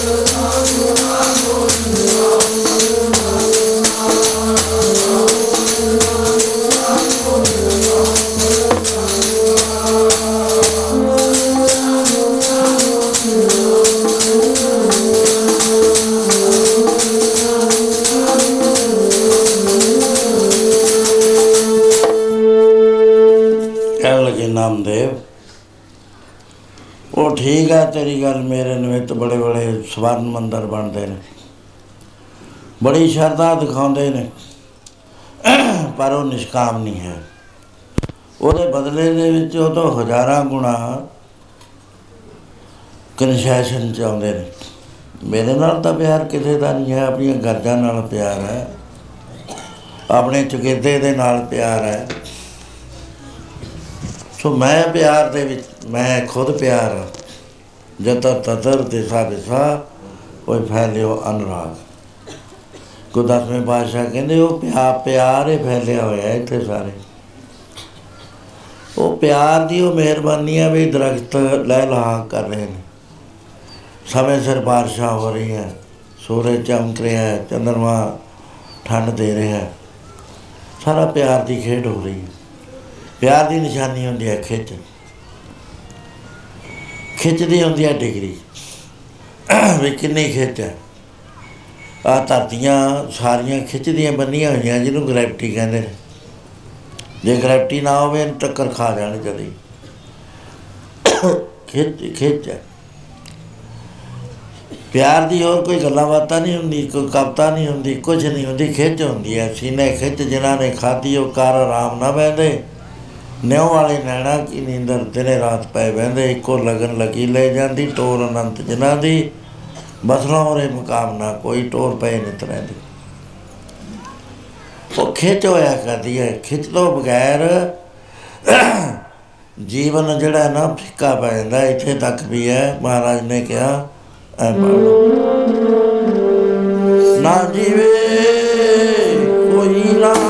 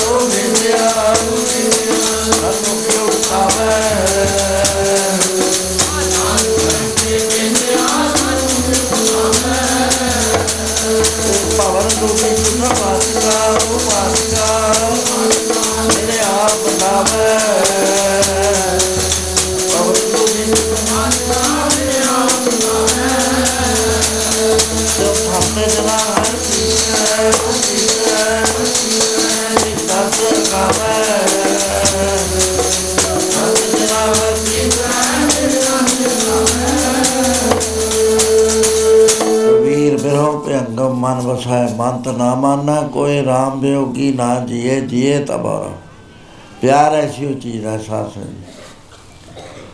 ਸੀਤਾ ਜੀ ਰਾਵਣ ਦੇ ਬਾਗ ਦੇ ਵਿੱਚ ਰਹਿ ਰਹੇ ਨੇ। ਰਾਮਚੰਦਰ ਜੀ ਨੂੰ ਕੁਝ ਪਤਾ ਨਹੀਂ ਲੱਗ ਰਿਹਾ। ਪਤਾ ਤਾਂ ਸਾਰਾ ਸੀ ਕਿਉਂਕਿ ਉਹ ਪਰ- ਇਹ ਮਰਿਆਦਾ ਪੁਰਸ਼ੋਤਮ ਹੋਣ ਕਰਕੇ, ਮਰਿਆਦਾ ਦੇ ਵਿੱਚ ਰਹੇ। ਗੁਰੂ ਮਹਾਰਾਜ ਜੀ ਮਰਿਆਦਾ ਪੁਰਸ਼ੋਤਮ ਹੋਣ ਕਰਕੇ ਸਭ ਕੁਝ ਜਾਣਦੇ ਹੋਏ ਵੀ ਉਸੇ ਤਰ੍ਹਾਂ ਜੀਵਨ ਬਤੀਤ ਕੀਤਾ ਮਰਿਆਦਾ ਦੇ ਅੰਦਰ। ਇਹ ਨਹੀਂ ਹੁੰਦਾ ਵੀ ਗੁਰੂਆਂ ਨੂੰ ਪਤਾ ਨਹੀਂ ਹੁੰਦਾ ਸਭ ਪਤਾ ਸੀ। ਮਾਤਾ ਜੀ ਨੇ ਜਦੋਂ ਮਾਤਾ ਜੀਤੋ ਜੀ ਨੇ ਕਿਹਾ ਵੀ ਆ ਮੈਂ ਦ੍ਰਿਸ਼ ਦੇਖੇ ਨੇ ਅਨੰਦਪੁਰ ਸਾਹਿਬ ਛੁੱਟ ਜਾਣਾ ਹੈ ਸਾਹਿਬਜ਼ਾਦਿਆਂ ਨੇ ਮਾਤਾਵਾਂ ਨੇ ਅੱਡ ਅੱਡ ਹੋ ਜਾਣਾ ਹੈ, ਇਹ ਸ਼ਹੀਦ ਹੋ ਜਾਣੇ ਨੇ ਉਹ ਵੀ ਸ਼ਹੀਦ ਹੋ ਜਾਣੇ ਨੇ। ਤੇ ਇਹ ਕੀ ਮੈਨੂੰ ਦਿਖਣ ਲੱਗ ਗਿਆ ਮਹਾਰਾਜ ਕਹਿੰਦੇ ਤੈਨੂੰ ਭਵਿੱਖ ਦਿਖ ਗਿਆ ਤੁਹਾਡੀ ਦੇਵ ਦ੍ਰਿਸ਼ਟ ਖੁੱਲ ਗਈ। ਉਹ ਕਹਿਣ ਲੱਗੇ, ਇਹ ਤਾਂ ਸਹਿਣੀ ਬਹੁਤ ਔਖੀ ਹੈ ਮਹਾਰਾਜ। ਮੇਤੇ ਤਾਂ ਸਹੀ ਨਹੀਂ ਜਾਂਦੀ। ਉਹ ਕਹਿੰਦੇ ਦੇਖੋ, ਤੁਸੀਂ ਉਸ ਅਵਸਥਾ ਤੇ ਪਹੁੰਚ ਗਏ ਹੋ, ਜਿਹਦੇ ਬਾਰੇ ਬਾਣੀ ਚਾਹੁੰਦਾ ਹੈ, ਗੁਰਮੁਖ ਆਵੇ ਜਾਏ ਨਿਸੰਗ। ਕੋਈ ਦੋਸ਼ ਨਹੀਂ ਹੁੰਦਾ। ਤੁਹਾਡੀ ਮਰਜ਼ੀ ਦੇ ਵਿੱਚ ਹੈ, ਜੇ ਦੇਖਣਾ ਹੈ ਤਾਂ ਰਹੋ, ਨਹੀਂ ਦੇਖਣਾ, ਜਾ ਸਕਦੇ ਹੋ ਤੁਸੀਂ। ਮਾਤਾ ਜੀ ਗਏ, ਮਹਾਰਾਜ ਨੂੰ ਨਮਸਕਾਰ ਕਰਕੇ, ਮਾਤਾ ਗੁਜਰੀ ਜੀ ਨੂੰ ਨਮਸਕਾਰ ਕਰੀ ਉਹ ਤੇ ਬਾਅਦ ਉਹ ਆਪਣੇ ਆਸਣ ਤੇ ਬੈਠ ਕੇ ਸਮਾਧੀ ਲਾਈ ਉਹ ਤੇ ਬਾਅਦ ਜਦੇ ਹੋ ਗਿਆ ਵੀ ਮਾਤਾ ਜੀ ਸਰੀਰ ਛੱਡ ਗਏ। ਇਹਦੇ ਤੇ ਵੀ ਮਹਾਰਾਜ ਨੂੰ ਪਤਾ ਨਹੀਂ ਸੀ ਵੀ ਕਹਾਂ ਕੀ ਹੋਣਾ ਹੈ। ਇਹ ਸਾਡੇ ਲਿਖਾਰੀ ਇਹ ਜੇ ਨੇ। ਇਹ ਲਿਖਦੇ ਨੇ ਗੁਰੂਆਂ ਦੇ ਉੱਤੇ ਕਿੰਤੂ ਕਰਨ ਲੱਗ ਗਏ। ਉਹਨਾਂ ਦੇ ਜੀਵਨ ਨੂੰ ਆਪਣੀ ਐਨਕ 'ਚ ਦੇਖਣ ਲੱਗ ਗਏ। ਉਹ ਸ਼ਰਧਾ ਭਾਵਨਾ ਔਰ ਰਤਨ ਉਹਨਾਂ ਦੀ ਇਹਨਾਂ ਦੇ ਮਨ ਵਿੱਚ ਆ ਨਹੀਂ ਰਹੀ। ਪਤਾ ਨਹੀਂ ਲੱਗ ਰਿਹਾ ਵੀ ਰਵਾਨੀ ਬੰਦੇ ਕੀ ਹੁੰਦਾ ਹੈ। ਉਹਨੂੰ ਆਰਡੀਨਰੀ ਮੈਨ ਮੰਗਣ ਕਹਿਣ ਲੱਗ ਗਏ ਵੀ ਜੇ ਗੁਰੂ ਸਾਹਿਬ ਐ ਕਰ ਲੈਂਦੇ ਐ ਹੋ ਜਾਂਦਾ, ਉਹ ਤੁਸੀਂ ਕਰ ਲਓ, ਭਾਵੀ ਬਦਲਦੀ ਹੈ ਕਿਸੇ ਤੇ, ਜਿਹੜਾ ਲਿਖ ਦਿੱਤਾ, ਉਹ ਤਾਂ ਮਿਟਣਾ ਹੀ ਨਹੀਂ ਹੈ, ਜਿਹੜਾ ਲੇਖ ਲਿਖਿਆ ਹੈ। ਕੋਈ ਦੁਨੀਆ 'ਚ ਸਮਰੱਥ ਨਹੀਂ ਹੈ, ਮਹਾਰਾਜ ਕਹਿੰਦੇ ਬਥੇਰੇ ਨੇ ਜ਼ੋਰ ਲਾਇਆ। ਰਾਜਾ ਜਨਮੇਜੇ ਨੇ ਬੜਾ ਜ਼ੋਰ ਲਾਇਆ। ਮਹਾਰਾਜ ਜੀ ਫਰਮਾਨ ਕਰਦੇ ਰਾਜਾ ਜਨਮੇਜਾ ਦੇ ਮਤੀ ਬਰਜ ਵਿਆਸ ਪੜਾਇਆ, ਤਿੰਨ ਕਾਰਜਾ ਗਠਾਰਾ ਕਾਏ ਕਿਤਨਾ ਚਲੇ ਚਲਾਇਆ, ਲੇਖ ਮਿਟ ਸਕਿਆ ਉਹਦੇ। ਉਹ ਪਤਾ ਹੁੰਦਾ ਹੈ। ਲੇਕਿਨ ਸੰਸਾਰ ਦੀ ਮਰਿਆਦਾ ਨੂੰ ਪੂਰੀ ਕਰਨ ਵਾਸਤੇ ਉਸੇ ਤਰ੍ਹਾਂ ਦੇ ਨਾਲ ਮਹਾਪੁਰਸ਼ ਵਿਚਰਦੇ ਰਹਿੰਦੇ ਨੇ। ਸੋ ਸ਼੍ਰੀ ਰਾਮਚੰਦਰ ਜੀ ਨੇ ਹਨੂਮਾਨ ਨੂੰ ਕਿਹਾ ਵੀ ਤੂੰ ਤਲਾਸ਼ ਕਰ। ਸਮਰੱਥਾ ਸੀ ਉਹਦੇ ਵਿੱਚ। ਉੱਥੇ ਪਹੁੰਚ ਗਿਆ, ਜਾ ਕੇ ਖਬਰ ਲੈ ਆਇਆ ਸਾਰੀ ਮੁੰਦਰੀ ਦੇ ਆਇਆ। ਉਸ ਵੇਲੇ ਰਾਮਚੰਦਰ ਜੀ ਨੇ ਇੱਕ ਸਵਾਲ ਕਰਿਆ ਉਹਦੇ ਉੱਤੇ। ਕਹਿੰਦੇ ਉਹ ਹਨੂਮਾਨ, ਕਹਿਓ ਰਘਵੀਰ ਕੁਛ ਸੁਧ ਹੈ ਸੀ ਕਿ ਸਿਤਮੈ ਇਹ ਸੰਸਾਰ 'ਚ ਕੁਝ ਪਤਾ ਲੱਗ ਸਕਿਆ ਸੀਤਾ ਜੀ ਦਾ। ਕਹਿੰਦੇ ਹੈ ਲੰਕ, ਕਲੰਕ ਬਿਨਾ।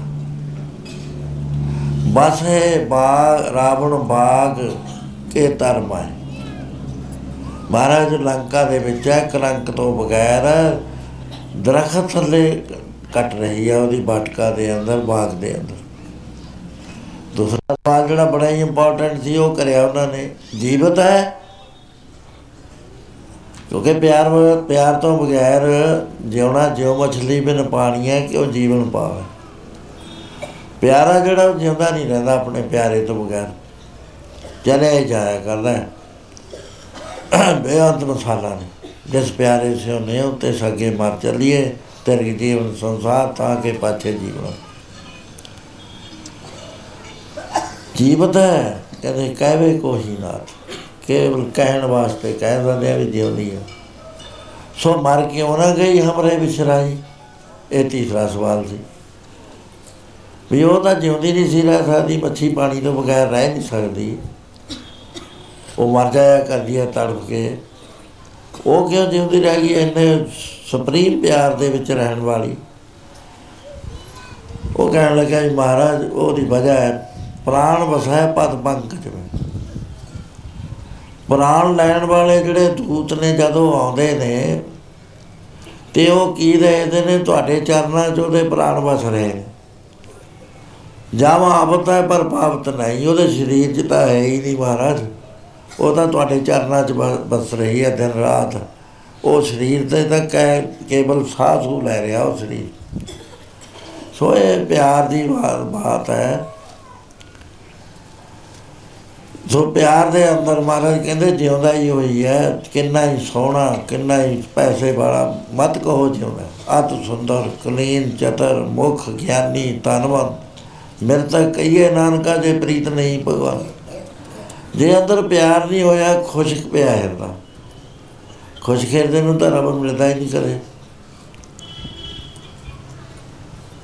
ਪਰਮੇਸ਼ਰ ਦੇ ਮਿਲ- ਮਿਲਣ ਵਾਲੇ ਨੇ ਜਿਹੜੇ ਬੜੋ ਗੁਰੂ ਗ੍ਰੰਥ ਸਾਹਿਬ ਦੇ ਅੰਦਰ ਵੀ ਬਿਰਹਾ ਕਿੰਨਾ ਹੈ ਇਹਦੇ ਅੰਦਰ। ਮੈਂ ਨੀਰ ਬਹਿ ਬਹਿ ਚੱਲੇ ਜੀਓ।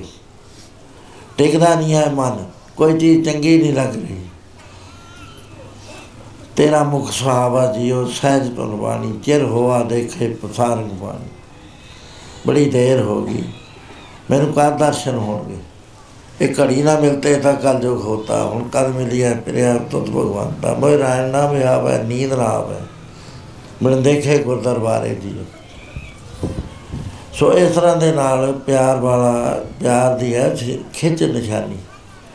ਜਿਨ੍ਹਾਂ ਦੇ ਅੰਦਰ ਖਿੱਚੇ ਨਹੀਂ, ਉੱਠਦੀ ਮਹਾਰਾਜ ਕਹਿੰਦੇ, ਮਿੱਤਰ ਕਹੀਏ, ਨਾਨਕਾ ਜੇ ਪ੍ਰੀਤ ਨਹੀਂ ਭਗਵੰਤ। ਜੇ ਯਾਦ ਭੁੱਲਦੀ ਹੈ, ਕਹਿੰਦੇ ਜਿਉਂਦਿਆਂ ਚ ਨਹੀਂ ਸੋ ਜੀਵਿਆ, ਜਿਸ ਮਨ ਬਸਿਆ ਸੋਏ, ਨਾਨਕ ਅਵਰ ਨਾ ਜੀਵੈ, ਕੋਈ ਜੋ ਜੀਵੈ, ਪਤ ਲੱਥੀ ਜਾਏ, ਸਭ ਹਰਾਮ ਦੇਤਾ ਕੁਛ ਕਹੇ ਸੋ ਇਸ ਕਰਕੇ ਕਹਿਣ ਲੱਗੇ ਨਾਮਦੇਵ ਪਲੰਗ ਤਾਂ ਬੜੇ ਬੜੇ ਬਣਾਉਂਦੇ ਨੇ, ਮੰਦਰ ਵੀ ਬਣਾਉਂਦੇ ਨੇ। ਪਰ ਮੇਰਾ ਤਾਂ ਜੀਵਨ ਜਿਵੇਂ ਤੁਹਾਡਾ ਜੀਵਨ ਹੈ, ਸੰਸਾਰ ਦਾ ਜੀਵਨ ਆਪਣੀਆਂ ਗਰਜਾਂ ਹੈ। ਪੁੱਤਰ ਦਾ ਵਿਛੋੜਾ ਹੋ ਜਾਏ ਕਿੰਨਾ ਔਖਾ ਹੈ, ਪੈਸਾ ਚਲਾ ਜਾਏ, ਨਹੀਂ ਜਿਉਂਦਾ। ਮੇਰਾ ਵੀ ਜੇ- ਜਿਹੜਾ ਜੀਵਨ ਹੈ ਨਾ, ਮੇਰੇ ਦਾਸ ਮੇਰਾ ਜੀਵਨ ਨੇ ਦਾਸ ਆਨੰਦ ਮੇਰੋ ਨਿਜਰੂ ਮੈਂ ਆਪਣੇ ਪਿਆਰਿਆਂ ਦੇ ਪਿਆਰ ਵਿੱਚ ਰਹਿਣਾ। ਉਹਨਾਂ ਦੇ ਪਿਆਰ ਦਾ ਬੰਨਿਆ ਹੋਇਆ ਮੇਰਾ ਰੂਪ ਨਹੀਂ, ਰੰਗ ਨਹੀਂ, ਰੇਖ ਨਹੀਂ ਪੇਖ ਨਹੀਂ, ਚੱਕਰ ਨਹੀਂ, ਚੈਨ ਨਹੀਂ, ਜਾਤ ਨਹੀਂ, ਪਾਤ ਨਹੀਂ, ਮੈਂ ਸਰਵ ਥਾਂ ਤੇ ਪਰਿਪੂਰਨਾ ਦੋ ਹੀ ਪਾਸੀ ਮੈਂ ਹੀ ਆ ਭਗਤ ਵੀ ਮੈਂ ਹੀ ਆ ਤੇ ਇਧਰ ਵੀ ਮੈਂ ਹੀ ਆ ਮੈਨੂੰ ਸਾਰਾ ਪਤਾ ਹੈ। ਪਰ ਜਦੋਂ ਭਗਤ ਦੇ ਰੂਪ ਵਿੱਚ ਉਹ ਮੈਨੂੰ ਪਿਆਰ ਨਾਲ ਖਿੱਚਦਾ ਹੈ ਤਾਂ ਜਿਹੇ ਜੇ ਰੂਪ 'ਚ ਚਾਹੁੰਦਾ ਮੈਨੂੰ ਉਹ ਜਿਹਾ ਹੀ ਬਣਨਾ ਪੈਂਦਾ। ਜੇ ਮੈਨੂੰ ਕਹਿੰਦਾ ਵੀ ਚਾਰ ਮਹਾਲਾ ਹੋ ਕੇ ਸੰਖ ਤੇ ਗਦਾ ਲੈ ਕੇ ਮੈਨੂੰ ਦਰਸ਼ਨ ਦੇ ਫੁੱਲ ਲੈ ਕੇ ਕਹਿੰਦੇ ਮੈਂ ਉਹ ਜਿਹਾ ਰੂਪ ਧਾਰ ਲਵਾਂ।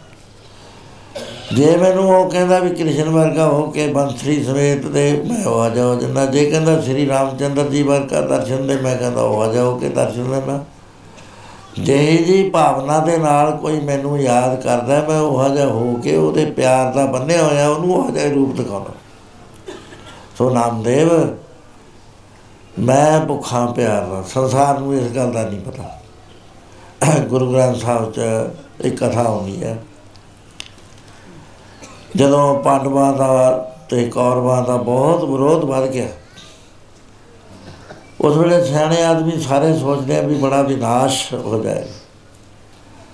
ਤੇ ਵੱਡੇ ਵੱਡੇ ਸੂਰਮੇ ਭਾਰਤ ਵਰਸ਼ ਵਿੱਚ ਨੇ, ਇਹਨਾਂ ਕੋਲ ਸ਼ਾਸਤਰ ਬੜੇ ਨੇ, ਸਿੱਧ ਕੀਤੇ ਹੋਏ, ਤਪ ਕਰ ਕਰਕੇ ਲਏ ਹੋਏ ਅਸਤਰ ਨੇ। ਵੀ ਮਿਸਯੂਜ਼ ਹੋ ਜਾਏਗਾ ਤੇ ਦੁਨੀਆ ਮਾਰੀ ਜਾਏਗੀ। ਵੀ ਵਿਨਾਸ਼ ਨੂੰ ਟਾਲਣ ਦਾ ਕੋਈ ਯਤਨ ਕਰਨਾ ਚਾਹੀਦਾ, ਹੁਣ ਵੀ ਕਰਦੇ ਨੇ। ਉਹ ਕ੍ਰਿਸ਼ਨ ਮਹਾਰਾਜ 4000 ਸਵਾਰ ਨਾਲ ਲਿਆ ਤੇ ਦਿੱਲੀ ਵਾਸਤੇ ਦਵਾਰਕਾ ਤੋਂ ਚੱਲ ਪਏ। ਇੱਥੇ ਪਹੁੰਚ ਗਏ ਸਾਰਿਆਂ ਨੂੰ ਪਤਾ ਲੱਗ ਗਿਆ। ਦੁਰਯੋਧਨ ਦੇ ਮਨ ਵਿੱਚ ਆਇਆ ਵੀ ਕ੍ਰਿਸ਼ਨ ਮਹਾਰਾਜ ਨੇ ਆਉਣਾ ਹੈ। ਮੈਂ ਭਾਰਤ ਦਾ ਚੱਕਰਵਰਤੀ ਰਾਜਾ। ਉਹ ਇੱਕ ਪਾਸੇ ਦਵਾਰਕਾ ਦਾ ਰਾਜਾ ਹੈ।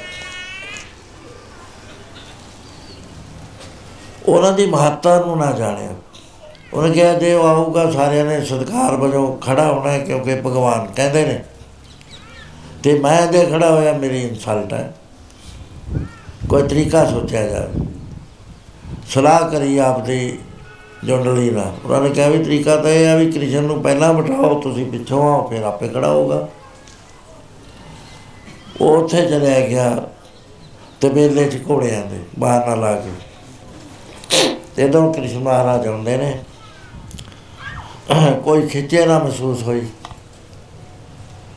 ਤੁਹਾਨੂੰ ਸਾਨੂੰ ਆਮ ਵਰਤਦੀ ਹੈ ਇਹ, ਜਿੱਥੇ ਖਿੱਚ ਨਹੀਂ ਮਹਿਸੂਸ ਹੁੰਦੀ ਉੱਥੇ ਸਾਡਾ ਜੀ ਨਹੀਂ ਕਰਦਾ ਵੀ ਕੀ ਕਰਨਾ ਉੱਥੇ ਜਾ ਕੇ ਕੋਈ ਖਿੱਚਦਾ ਹੈ ਨਹੀਂ।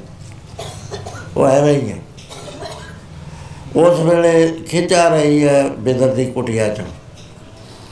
ਸਾਰੇ ਜਿਹੜੇ ਸੀ ਆਪਣੇ ਆਫੀਸਰ ਤੋਂ ਉਹਨਾਂ ਨੂੰ ਕਹਿਣ ਲੱਗੇ ਜਾਓ, ਖਬਰ ਹੋਈ ਹੋਈ ਹੈ, ਤੁਹਾਨੂੰ ਉਹ ਸਾਰਾ ਕੁਝ ਕਰਨਗੇ, ਘੋੜਿਆਂ ਨੂੰ ਦਾਣੇ ਵੀ ਦੇਣਗੇ, ਤੁਹਾਡੇ ਵਾਸਤੇ ਵੀ ਇੰਤਜ਼ਾਮ ਹੈ। ਅਸੀਂ ਸਵੇਰੇ ਆਵਾਂਗੇ ਸਭਾ ਵਿੱਚ। ਆਪ ਪੈਦਲੇ ਉਤਰ ਕੇ ਤੁਰ ਗਏ, ਰਥ ਵੀ ਨਾਲ ਨਹੀਂ ਲੈ ਕੇ ਗਏ। ਪੈਦਲ ਤੁਰੇ ਜਾ ਰਹੇ ਨੇ।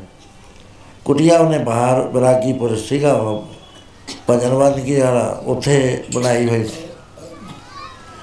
ਉੱਥੇ ਜਦ ਗਏ ਤਾਂ ਉੱਥੇ ਬਿਦਰ ਜੀ ਘਰ ਨਹੀਂ ਸੀ ਕੱਲੀ ਬੀਬੀ ਸੀ ਘਰ। ਉਹ ਜਾ ਕੇ ਜਦ ਆਵਾਜ਼ ਦਿੱਤੀ, ਉਹਨੇ ਪਛਾਣ ਲਈ। ਆਵਾਜ਼ ਸੁਣਦੀ ਹੋਈ ਦਰਸ਼ਨ ਦੇਖਤੀ ਕਿ ਸੁਧ ਕੀ ਨਾ ਸੁਧ ਰਹੀ, ਬੁੱਧ ਮੇ ਨਾ ਬੁੱਧ ਰਹੀ, ਮਤ ਮੇ ਨਾ ਮਤ। ਇਸ਼ਨਾਨ ਕਰਨ ਲੱਗੀ ਜੋ ਜਿਵੇਂ ਨੱਟ ਕੇ ਆ ਗਈ। ਕ੍ਰਿਸ਼ਨ ਮਹਾਰਾਜ ਨੇ ਆਪਣਾ ਵਸਤਰ ਉਹਦੇ ਉੱਤੇ ਪਾ ਦਿੱਤਾ। ਦੇਖ ਲਿਆ ਵੀ ਪਿਆਰ ਦੇ ਵਿੱਚ ਲੀਨ ਹੈ, ਜਿਵੇਂ ਪਤਾ ਨਹੀਂ ਇਹਨੂੰ। ਉਸ ਵੇਲੇ ਬੈਠ ਕੇ ਉਹ ਵੀ ਇਸ਼ਨਾਨ ਕਰਕੇ ਆ ਗਈ। ਕੁਝ ਖਾਣ ਨੂੰ ਦੇਣ ਲੱਗੀ, ਕੇਲੇ ਪਏ ਸੀ। ਉਹ ਕੇਲੇ ਆਪ ਛਿਲ ਛਿਲ ਕੇ ਦੇਵੇ ਉਹ ਕ੍ਰਿਸ਼ਨ ਮਹਾਰਾਜ ਨੂੰ ਫੋਲ ਖਵੜਾ ਦੇਵੇ, ਗੁੱਦਾ ਜਿਹੜਾ ਸੀ ਉਹ ਬਾ- ਬਾਲਟੀ ਸਿੱਟ ਦੇਵੇ। ਇਹਨਾਂ ਨੂੰ ਵਿਦਰ ਜੀ ਆ ਗਏ ਨੇ ਕਿਹਾ ਵੀ ਆ ਕੀ ਹੋਣ ਲੱਗਿਆ? ਉਹਨਾਂ ਨੇ ਉਹ ਫੜ ਲਿਆ, ਫੜ ਕੇ ਜਿਹੜਾ ਛਿਲਕਾ ਸੀ, ਇੱਧਰ ਸਿੱਟਤਾ। ਤੇ ਉਹ ਇੱਧਰ ਇੱਧਰ ਉਹਨਾਂ ਨੂੰ ਦਿੱਤਾ। ਉਹ ਜਦੇ ਚੁਕੰਨੇ ਹੋਏ। ਕਹਿੰਦੇ ਵਿਦਰ ਉਹ ਭਾਈ ਜਿਹੜਾ ਸਵਾਦ ਪਹਿਲਾਂ ਆ ਰਿਹਾ ਸੀ, ਇਹਦੇ ਵਿੱਚ ਨਹੀਂ ਹੈ। ਇਸ ਤਰ੍ਹਾਂ ਹੀ ਉਹਨਾਂ ਨੇ ਜਦ ਪ੍ਰਸ਼ਾਦਾ ਛਕਣ ਲੱਗੇ, ਨਾਮ ਕਮਾਉਣਾ ਹੀ ਭੁੱਲ ਗਏ। ਦਰਜੋਧਨ ਨੂੰ ਜਦ ਪਤਾ ਲੱਗਿਆ, ਬੜਾ ਹੀ ਨਾਰਾਜ਼ ਹੋਇਆ। ਸਾਰੀ ਰਾਤ ਉਹ ਸਲਵੱਟੇ ਲੈਂਦਾ ਰਿਹਾ, ਨੀਂਦ ਨਹੀਂ ਆਈ ਉਹਨੂੰ ਵੀ, ਹੈ। ਇਹਨੇ ਰਾਜਿਆਂ ਵਾਲੀ ਮਰਿਆਦਾ ਤਾਂ ਪਾਲਣੀ ਨਾ ਕਰੀ, ਰਾਜੇ ਦਾ ਕੰਮ ਹੁੰਦਾ, ਰਾਜ, ਰਾਜਾ ਦੇ ਕੋਲ ਆ ਕੇ ਮਹਿਮਾਨ ਬਣਨਾ। ਇਹਨੇ ਸਾਰੀ ਮਰਿਆਦਾ ਤੋੜ ਕੇ ਤਾਂ ਝੁੱਗੀ ਜਾ ਕੇ ਰਹਿ ਗਿਆ। ਦੂਸਰਾ ਦਿਨ ਜਦ ਹੋਇਆ, ਉਸ ਵੇਲੇ ਜਦੋਂ ਸਭਾ ਦੇ ਵਿੱਚ ਜਾਂਦਾ ਹੈ, ਉਸ ਵੇਲੇ ਦੁਰਯੋਧਨ ਬੜਾ ਰੁੱਖਾ ਹੋ ਕੇ ਬੋਲਿਆ। ਆਇਆ ਸੁਣਿਆ ਬਿਦਰ ਦੇ ਦੁਰਯੋਧਨ ਬੋਲੇ ਹੋਏ ਰੁੱਖਾ, ਘਰ ਸਾਡਾ ਛੱਡ ਕੇ ਗੋਲੇ ਦੇ ਘਰ ਜਾਏ ਕੇ ਸੁਖਾ, ਭੀਸ਼ਣ ਦਰੋੜਾ ਕਰਨ ਤਜ ਸਭਾ ਸ਼ਿੰਗਾਰ ਵੱਡੇ ਮਨੁੱਖਾ। ਚੁਗੀ ਜਾਏ ਬੁਲਾਇਨ ਸਭਨਾ ਦੇ ਜੀ ਅੰਦਰ ਤੁਖਾ ਕਮਾਲ ਕਰਦੀ ਤੈਂ। ਆਇਆ ਤੂੰ ਰਾਸ਼ੀ ਮੰ- ਮੰਤਵ ਵਾਸਤੇ ਆ ਤੇ ਝੁੱਗੀ ਚ ਰਹਿ ਗਿਆ, ਤੇਰਾ ਇੰਤਜ਼ਾਮ ਇੱਥੇ ਕਰਿਆ ਸੀ। ਤੇਰੇ ਨਾਲ ਗੱਲਾਂ ਕਰਨ ਵਾਸਤੇ ਕਰਨ ਵਰਗੇ ਸੂਰਮੇ ਤੇ ਭੀਸ਼ਮ ਪਤਾਮਾ ਦਰੋਣਾਚਾਰੀਆ, ਇਹ ਸਾਰੇ ਸ੍ਰੇਸ਼ਟ ਪੁਰਸ਼ ਤੇਰੇ ਨਾਲ ਗੱਲਾਂ ਬਾਤਾਂ ਕਰਨੀਆਂ ਸੀ। ਇਹ ਮੈਨੂੰ ਸਮਝ ਨਹੀਂ ਆਉਂਦੀ ਵੀ ਤੂੰ ਝੁੱਗੀ ਜਾ ਕੇ ਕਿਉਂ ਚਲੇ ਗਿਆ। ਉਸ ਵੇਲੇ ਐਸਾ ਫਰਮਾਨ ਆਉਂਦਾ ਗੁਰੂ ਬਾਣੀ ਦੇ ਅੰਦਰ। ਕਹਿਣ ਲੱਗੇ, ਰਾਜਨ, ਇਹ ਤੇਰਾ ਠੀਕ ਹੈ ਜੋ ਕੁਝ ਪਰ ਮੇਰਾ ਵਰਤਾਰਾ ਹੋਰ ਹੈ। ਰਾਜਨਾ, ਅਸੀਂ ਤੇਰੇ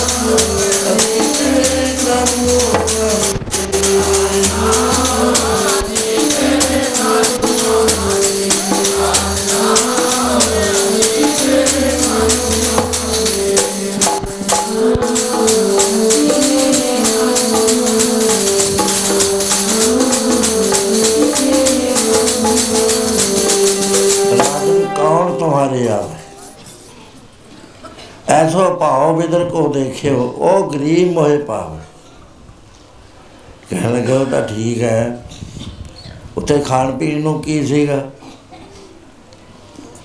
ਉਹਦੇ ਕੋਲ ਤਾਂ ਹੈ ਹੀ ਨਹੀਂ ਕੁਝ ਇੱਥੇ ਸਾਰੇ ਪਦਾਰਥ ਸੀ। ਉਹ ਕਹਿੰਦੇ, ਮੈਂ ਪਦਾਰਥਾਂ ਦਾ ਭੁੱਖਾ ਨਹੀਂ ਆ ਤੇਰੇ ਦੁੱਧ ਮਲਾਈਆਂ ਦਾ ਭੁੱਖਾ ਨਹੀਂ ਆ ਮੈਨੂੰ ਮੇਰੀ ਭੁੱਖ ਹੋਰ ਹੈ। ਇਸ ਤਰ੍ਹਾਂ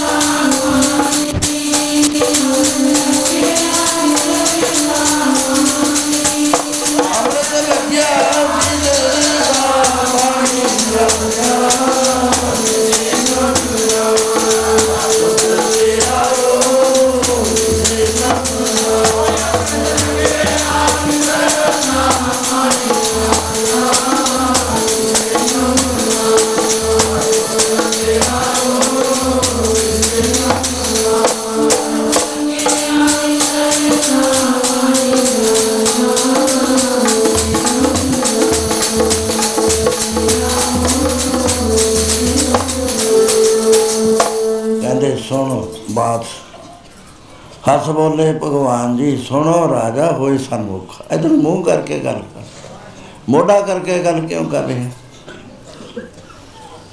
ਤੇਰੇ ਭਾਵਨਾ ਦਿਸੇ ਹੀ ਮੇਰੇ ਨਾਲ ਹੀ ਆਪਦਾ ਦੁੱਖਾ ਮੈਂ ਕੋਈ ਸ਼ਿਕਾਇਤ ਲੈ ਕੇ ਆਇਆ ਤੇ ਤੇ ਮੰਗਣਾ ਸੀ। ਤੁਹਾਡੇ ਭਲੇ ਵਾਸਤੇ ਮੈਂ ਆਇਆ। ਵੀ ਨਾ ਲੜੋ ਖਾਨਦਾਨ, ਤਬਾਹ ਹੋ ਜਾਊਗਾ ਮੈਨੂੰ ਤਾਂ ਕੋਈ ਦੁੱਖ ਨਹੀਂ ਸੀ। ਪੌਜ ਵਿਆ ਬਿਦਰ ਦੇ ਹੋਰੀ ਦੇ ਚਿੱਤ ਚਾਓ ਨਾ ਚੁੱਕ ਜਿਹੜਾ ਪਿਆਰ ਉਹਦੇ ਦਿਲ 'ਚ ਹੈ ਉਹ ਨਾ ਤੇਰੇ ਕਰਨ ਦੇ ਚਿੱਤ 'ਚ ਹੈ, ਨਾ ਉਹ ਦਰੋਣਾਚਾਰੀਆ ਦੇ ਹੈ, ਨਾ ਉਹ ਭੀਸ਼ਮ ਬਤਾਮਾ ਦੇ, ਹੋਰ ਤੇਰੇ ਸਵਾ ਸ਼ਿੰਗਾਰ ਮਨੁੱਖ ਜਿਨ੍ਹਾਂ ਦੀ ਗੱਲਾਂ ਕਰਦਾ ਹੈ, ਉਹ ਤਾਂ ਬਮਾਨ ਦੇ ਭਰੇ ਹੋਏ ਨੇ ਸਾਰੇ।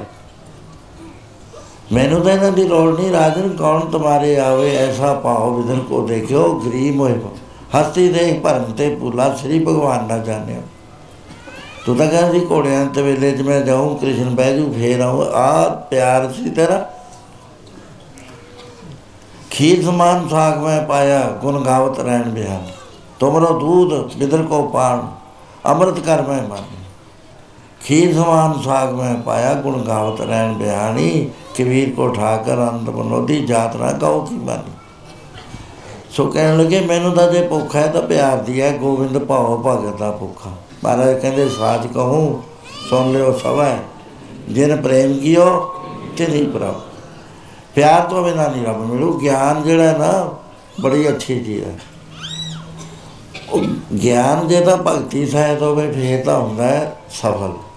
ਜੇ ਦੂਜਾ ਗਿਆਨ ਹੈ ਬੁੱਧੀ ਮੰਡਲ ਦਾ ਅਹਮ ਬਰਮਸ ਵੀ ਮੈਂ ਪਹਿਲਾਂ ਦੱਸਿਆ ਸੀ, ਉਹ ਗਿਆਨ, ਫੋਕਾ ਗਿਆਨ ਹੁੰਦਾ, ਉਹ ਉਹ ਨਰਕਾਂ ਨੂੰ ਲੈ ਜਾਂਦਾ। ਉਹਦਾ ਬੜਾ ਵਿਸਥਾਰ ਹੈ। ਸੋ ਇਸ ਤਰ੍ਹਾਂ ਦੇ ਨਾਲ ਨਾਮਦੇਵ ਕਹਿਣ ਲੱਗੇ। ਪ੍ਰਭੂ, ਤੁਸੀਂ ਫਿਰ ਇਹ ਟੁੱਟੀ ਹੋਈ ਮੰਜੀ ਤੇ ਬੈ ਰਹੇ ਹੋ, ਕਹਿੰਦੇ, ਨਾਮਦੇਵ, ਮੈਂ ਬੰਨਿਆ ਖੜਾ ਇੱਕ ਥਾਂ ਪਾਣੀ ਦੇ ਵਿੱਚ ਐਸਾ ਆਉਂਦਾ ਖੜਾ ਹੈ ਦੁਆਰੇ ਹਰਦੀ ਬੰਨਿਆ।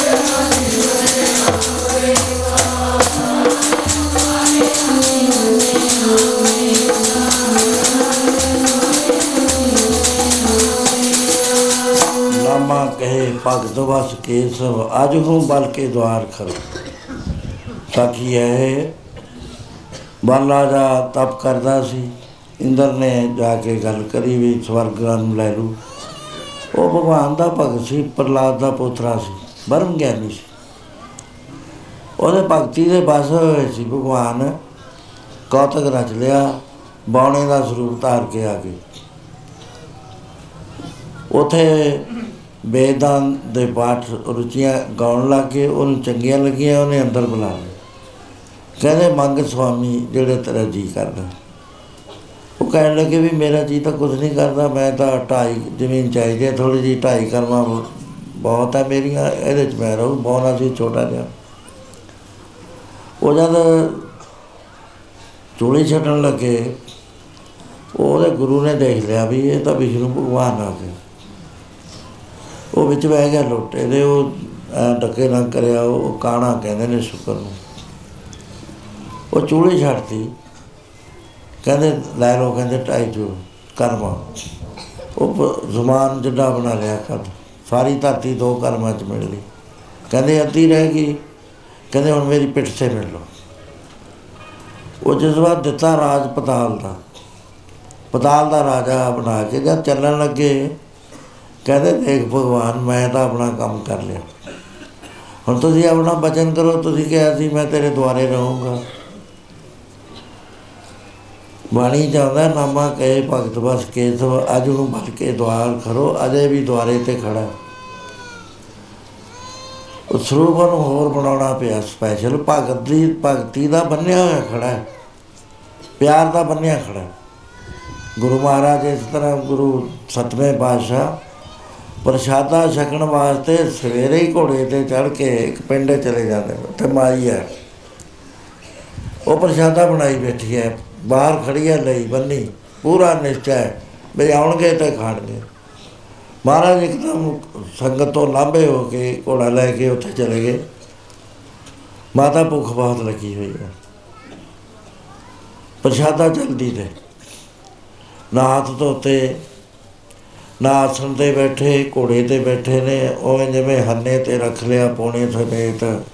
ਸ਼ੱਕਰ ਕੇ ਰਲਾਇਆ ਸੀ ਮਾਈ ਨੇ? ਤੇ ਬੜੇ ਹੀ ਪਿਆਰ ਨਾਲ ਖੜੇ ਨੇ। ਉਹੀ ਨਜ਼ਾਰਾ ਹੈ ਜਿਹੜਾ ਇੱਧਰ ਆਉਂਦਾ ਹੈ। ਸੰਗਤ ਨੇ ਦੂਸਰੇ ਦਿਨ ਪੁੱਛਿਆ ਵੀ, ਮਹਾਰਾਜ, ਮਰਿਆਦਾ ਕੋਈ ਵੀ ਨਹੀਂ ਕਰੀ। ਤੁਸੀਂ ਕਹਿੰਦੇ ਪਿਆਰਿਓ ਪਿਆਰ ਵਿੱਚ ਮਰਿਆਦਾ ਨਹੀਂ ਹੁੰਦੀ। ਮਰਿਆਦਾ ਹੁੰਦੀ ਹੈ ਹੋਰ ਤਰ੍ਹਾਂ ਦੀ। ਰਾਮਚੰਦਰ ਜੀ ਨੇ ਕਿਹੜੀ ਮਰਿਆਦਾ ਕਰੀ ਸੀ ਜਾਂ ਪੀਲਣੀ ਦੇ ਝੂਠੇ ਵੇਰ ਖਾਦੇ? ਕਰਮੋਵਾਈ ਦੀ ਖਿਚੜੀ ਖਾਣ ਵੇਲੇ ਕਿਹੜੀ ਮਰਿਆਦਾ ਸੀ? ਬਿਦਰ ਦਾ ਦੁੱਧ ਪੀਣ ਵੇਲੇ ਕਿਹੜੀ ਮਰਿਆਦਾ ਕਰੀ ਗਈ? ਸੋ ਇਸ ਤਰ੍ਹਾਂ ਪਿਆਰ ਦਾ ਜਿਹੜਾ ਹੈ ਨਾ, ਸੋ ਦੋ ਤਰ੍ਹਾਂ ਦਾ ਪਿਆਰ। ਇੱਕ ਪਿਆਰ, ਦੁਨਿਆਵੀ ਪਿਆਰ ਹੁੰਦਾ ਹੈ। ਜਿਹਨੂੰ ਇਸ਼ਕੇ ਮਜਾਜੀ ਕਹਿੰਦੇ ਨੇ। ਇੱਕ ਪਿਆਰ ਹੁੰਦਾ ਵਾਹਿਗੁਰੂ ਨਾਲ। ਉਹ ਸਹੀ ਪਿਆਰ ਹੋਇਆ ਕਰਦਾ ਹੈ। ਵਾਹਿਗੁਰੂ ਜੀ, ਆਪ ਪਿਆਰ ਦਾ ਰੂਪ ਹੋ ਕੇ ਸਾਰੇ ਫੈਲੇ ਹੋਏ ਨੇ। ਮਾਂ ਬੱਚੇ ਨੂੰ ਤਾਂ ਪਾਲਦੀ ਹੈ, ਜੇ ਪਿਆਰ ਹੈ, ਨਹੀਂ ਕਦੇ ਵੀ ਨਾ ਪਾਲੇ। ਹੇਠਾਂ ਤੋਂ ਲੈ ਕੇ ਸਾਰਾ ਸੰਸਾਰ ਪਿਆਰ ਨੇ ਬੰਨਿਆ ਹੋਇਆ। ਜਤਰ ਤਤਰ ਦਿਸ਼ਾ ਵਿਸਾ ਹੋਏ ਫੈਲੇ ਹੋ ਕਹਿੰਦੇ, ਨਾਮਦੇਵ, ਮੈਂ ਕੀ ਕਰਾਂ? ਜਿਹੜਿਆਂ ਨੂੰ ਤੂੰ ਕਹਿਣਾ ਵੀ ਉੱਥੇ ਸੋਨੇ ਦੇ ਮੰਦਰ ਬਣਾਏ ਹੋਏ ਨੇ, ਹੀਰਿਆਂ ਦੇ ਜੜੇ ਹੋਏ ਪਲੰਗ ਨੇ, ਵਿੱਚ ਕੁਝ ਨਹੀਂ ਹੈ। ਬਦਬੂ ਮਾਰਦੀ ਹੈ ਉਹਨਾਂ ਦੇ ਭਾਵਨਾ ਦੀ। ਇਹ ਜਿਹੜਾ ਮੰਜਾ ਜਿਹਨੂੰ ਤੂੰ ਟੁੱਟਿਆ ਕਹਿੰਦਾ, ਮੇਰੇ ਵਾਸਤੇ ਤਾਂ ਇਹ ਬਹੁਤ ਵਧੀਆ ਤਖਤ ਹੈ। ਮੈਂ ਪਿਆਰ ਦੇ ਵਿੱਚ ਜਿਉਣਾ ਤੇ ਪਿਆਰ ਹੀ ਮੇਰਾ ਜੀਵਨ ਹੈ। ਮੈਂ ਆ ਖੁਦ ਪਿਆਰ ਹਾਂ। ਨਾਮਦੇਵ ਨੇ ਇੱਕ ਸਵਾਲ ਕਰਤਾ, ਕਹਿੰਦਾ ਫਿਰ ਮਹਾਰਾਜ, ਤੁਹਾਡਾ ਕੋਈ ਅਸਲੀ ਟਿਕਾਣਾ ਤਾਂ ਕਿਤੇ ਹੋਣਾ ਹੀ ਹੈ? ਕਹਿੰਦੇ, ਨਾਮਦੇਵ ਜੇ ਮੈਂ ਉਹ ਦੱਸਦਾ ਨਾ ਤਾਂ ਨਾ ਤੈਂ ਰਹਿਣਾ, ਨਾ ਮੈਂ ਰਹਿਣਾ, ਨਾ ਸੰਸਾਰ ਨੇ ਰਹਿਣਾ। ਸਮਝ ਨਾ ਆਈ ਨਾਮਦੇਵ ਨੂੰ। ਫਿਰ ਪੁੱਛਿਆ ਵੀ ਮਹਾਰਾਜ, ਇਹ ਜੀ ਗੱਲ ਹੈ ਵੀ ਤੁਸੀਂ ਵੀ ਨਹੀਂ ਰਹਿਣਾ, ਕਹਿੰਦੇ ਹਾਂ ਮੈਂ ਵੀ ਨਹੀਂ ਰਹਿਣਾ। ਮੈਂ ਵੀ ਨਹੀਂ ਰਹਿਣਾ, ਕਹਿੰਦੇ ਸੰਸਾਰ ਨੇ, ਕਹਿੰਦੇ ਕੁਛ ਨਹੀਂ ਰਹਿਣਾ। ਸਭ ਖਤਮ ਹੋ ਜੂ ਉਸੇ ਵੇਲੇ ਜਦ ਮੈਂ ਦੱਸਿਆ। ਕਹਿੰਦੇ ਫਿਰ ਦੱਸ ਦੋ, ਕਹਿੰਦੇ ਮੈਂ ਤਾਂ ਨਹੀਂ ਇਹ ਦੱਸਦਾ।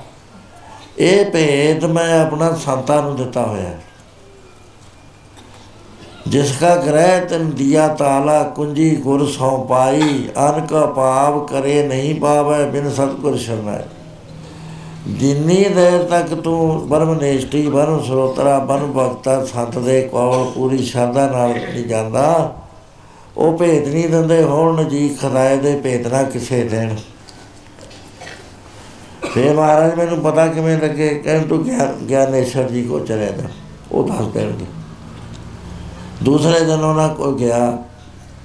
ਉਹ ਇੱਕ ਨਦੀ 'ਚ ਇਸ਼ਨਾਨ ਕਰਕੇ ਹਟੇ। ਉਹਦੇ ਵਿੱਚ ਪੱਥਰ ਪਿਆ ਸੀ। ਉਹਦੇ ਵਿਚਾਲੇ ਚ ਚਿੱਟੀ ਧਾਰੀ ਸੀ। ਚਿੱਟੀ ਧਾਰੀ ਵਾਲੇ ਪੱਥਰ ਨੂੰ ਇਹ ਬੀਠਲ ਕਹਿੰਦਾ ਸੀ। ਸਾਲਗ੍ਰਾਮ ਕਹਿੰਦੇ ਨੇ। ਉਹ ਕੁਦਰਤੀ ਸਹਿ ਸੁਭਾਅ ਦੇ ਉੱਤੇ ਪੈਰ ਧਰੀ ਖੜਾ। ਨਾਮਦੇਵ ਨੇ ਕਿਹਾ, ਉਹ ਕਿੱਡਾ ਹੀ ਨਾਸਤਿਕ ਕੋਲ ਮੈਨੂੰ ਭੇਜਤਾ। ਇਹ ਸਾਲਗ੍ਰਾਮ ਦੇ ਉੱਤੇ ਪੈਰ ਧਰੀ ਖੜਾ ਹੈ। ਬੜਾ ਬਰਾਕ ਆਇਆ ਵੀ ਮੇਰੇ ਨਾਲ ਮਖੌਲ ਕਰੇ ਭਗਵਾਨ ਨੇ। ਵਾਪਸ ਆ ਗਿਆ। ਕਹਿੰਦੇ, ਨਾਮਦੇਵ ਰੋਣਾ ਹੈ। ਕਹਿੰਦਾ, ਮਹਾਰਾਜ, ਤੁਸੀਂ ਤਾਂ ਮੇਰੇ ਨਾਲ ਬੜਾ ਮਖੌਲ ਕਰਿਆ। ਉਹ ਮੇਰਾ ਇਸ਼ਟ ਹੈ, ਉਹਦੇ ਉੱਤੇ ਉਹ ਪੈਰ ਧਰੀ ਖੜਾ ਹੈ। ਕਹਿੰਦੇ, ਜਾ ਤੂੰ, ਉਹੀ ਤੈਨੂੰ ਦੱਸੂਗਾ ਸਾਰੀ ਗੱਲ। ਮੈਂ ਨਹੀਂ ਕਹਿ ਸਕਦਾ, ਮੈਂ ਆਪਣੇ ਮੂੰਹ ਨਾਲ ਅੱਜ ਤੱਕ ਦੱਸਿਆ ਹੀ ਨਹੀਂ ਕਿਸੇ ਨੂੰ। ਮੈਂ ਔਤਲਾ ਰਹਿ ਜਾਂਦਾ ਜੇ ਸੰਤ ਨਾ ਹੁੰਦੇ।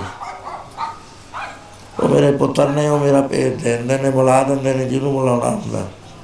ਅਧਿਕਾਰੀ ਦੇਖਦੇ ਨੇ ਪਹਿਲਾਂ। ਜਾਂ ਤੈਨੂੰ ਉਹੀ ਦੱਸ। ਉਹਦੇ ਕੋਲ ਦੂਸਰੇ ਦਿਨ ਚਲੇ ਗਿਆ, ਕਹਿੰਦਾ, ਆ ਜਾ, ਅੱਜ ਤੇਰੀ ਸਿਫਾਰਿਸ਼ ਮੇਰੇ ਕੋਲ ਪਹੁੰਚ ਗਈ। ਕੱਲ ਕੇ ਮੁੜ ਗਿਆ ਸੀ?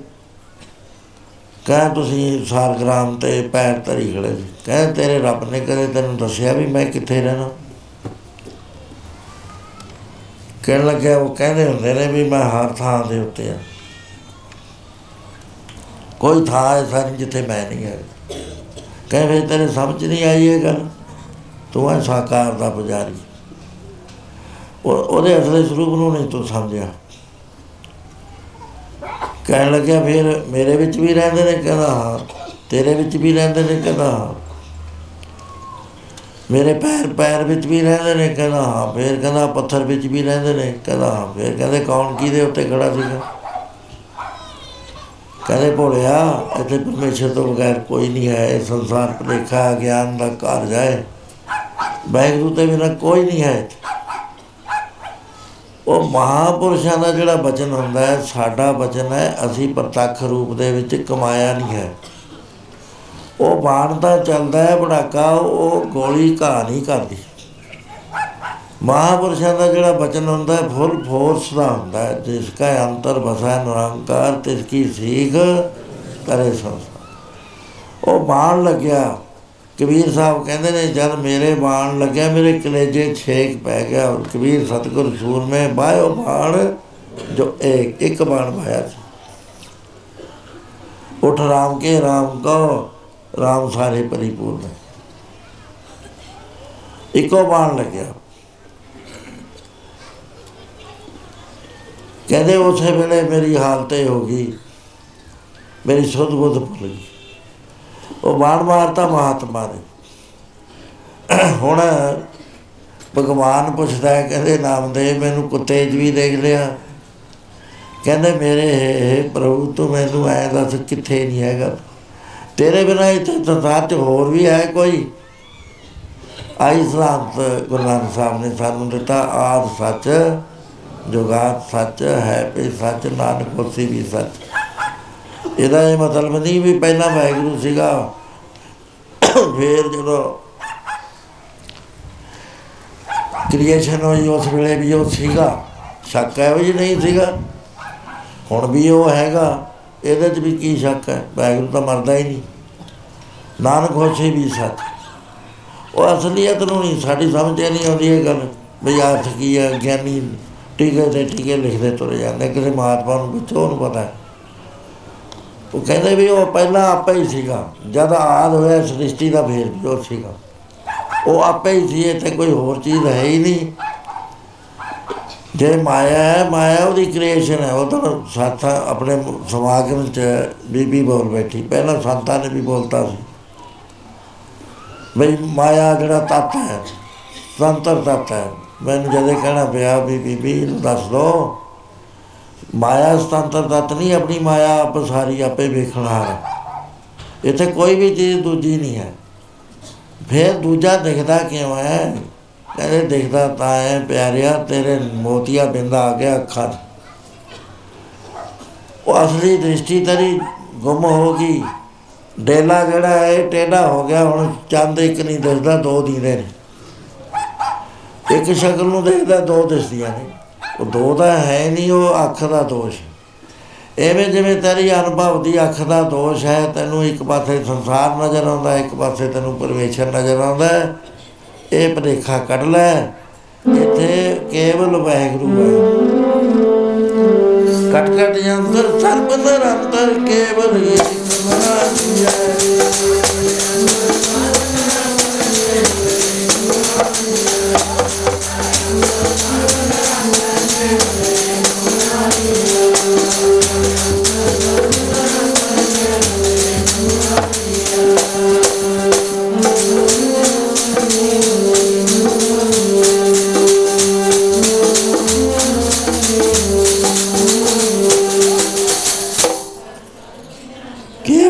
ਕਹਿ ਸਭ ਗੋਬਿੰਦ ਹੈ, ਸਭ ਗੋਬਿੰਦ ਹੈ, ਗੋਬਿੰਦ ਬਿਨ ਨਹੀਂ ਕੋਈ।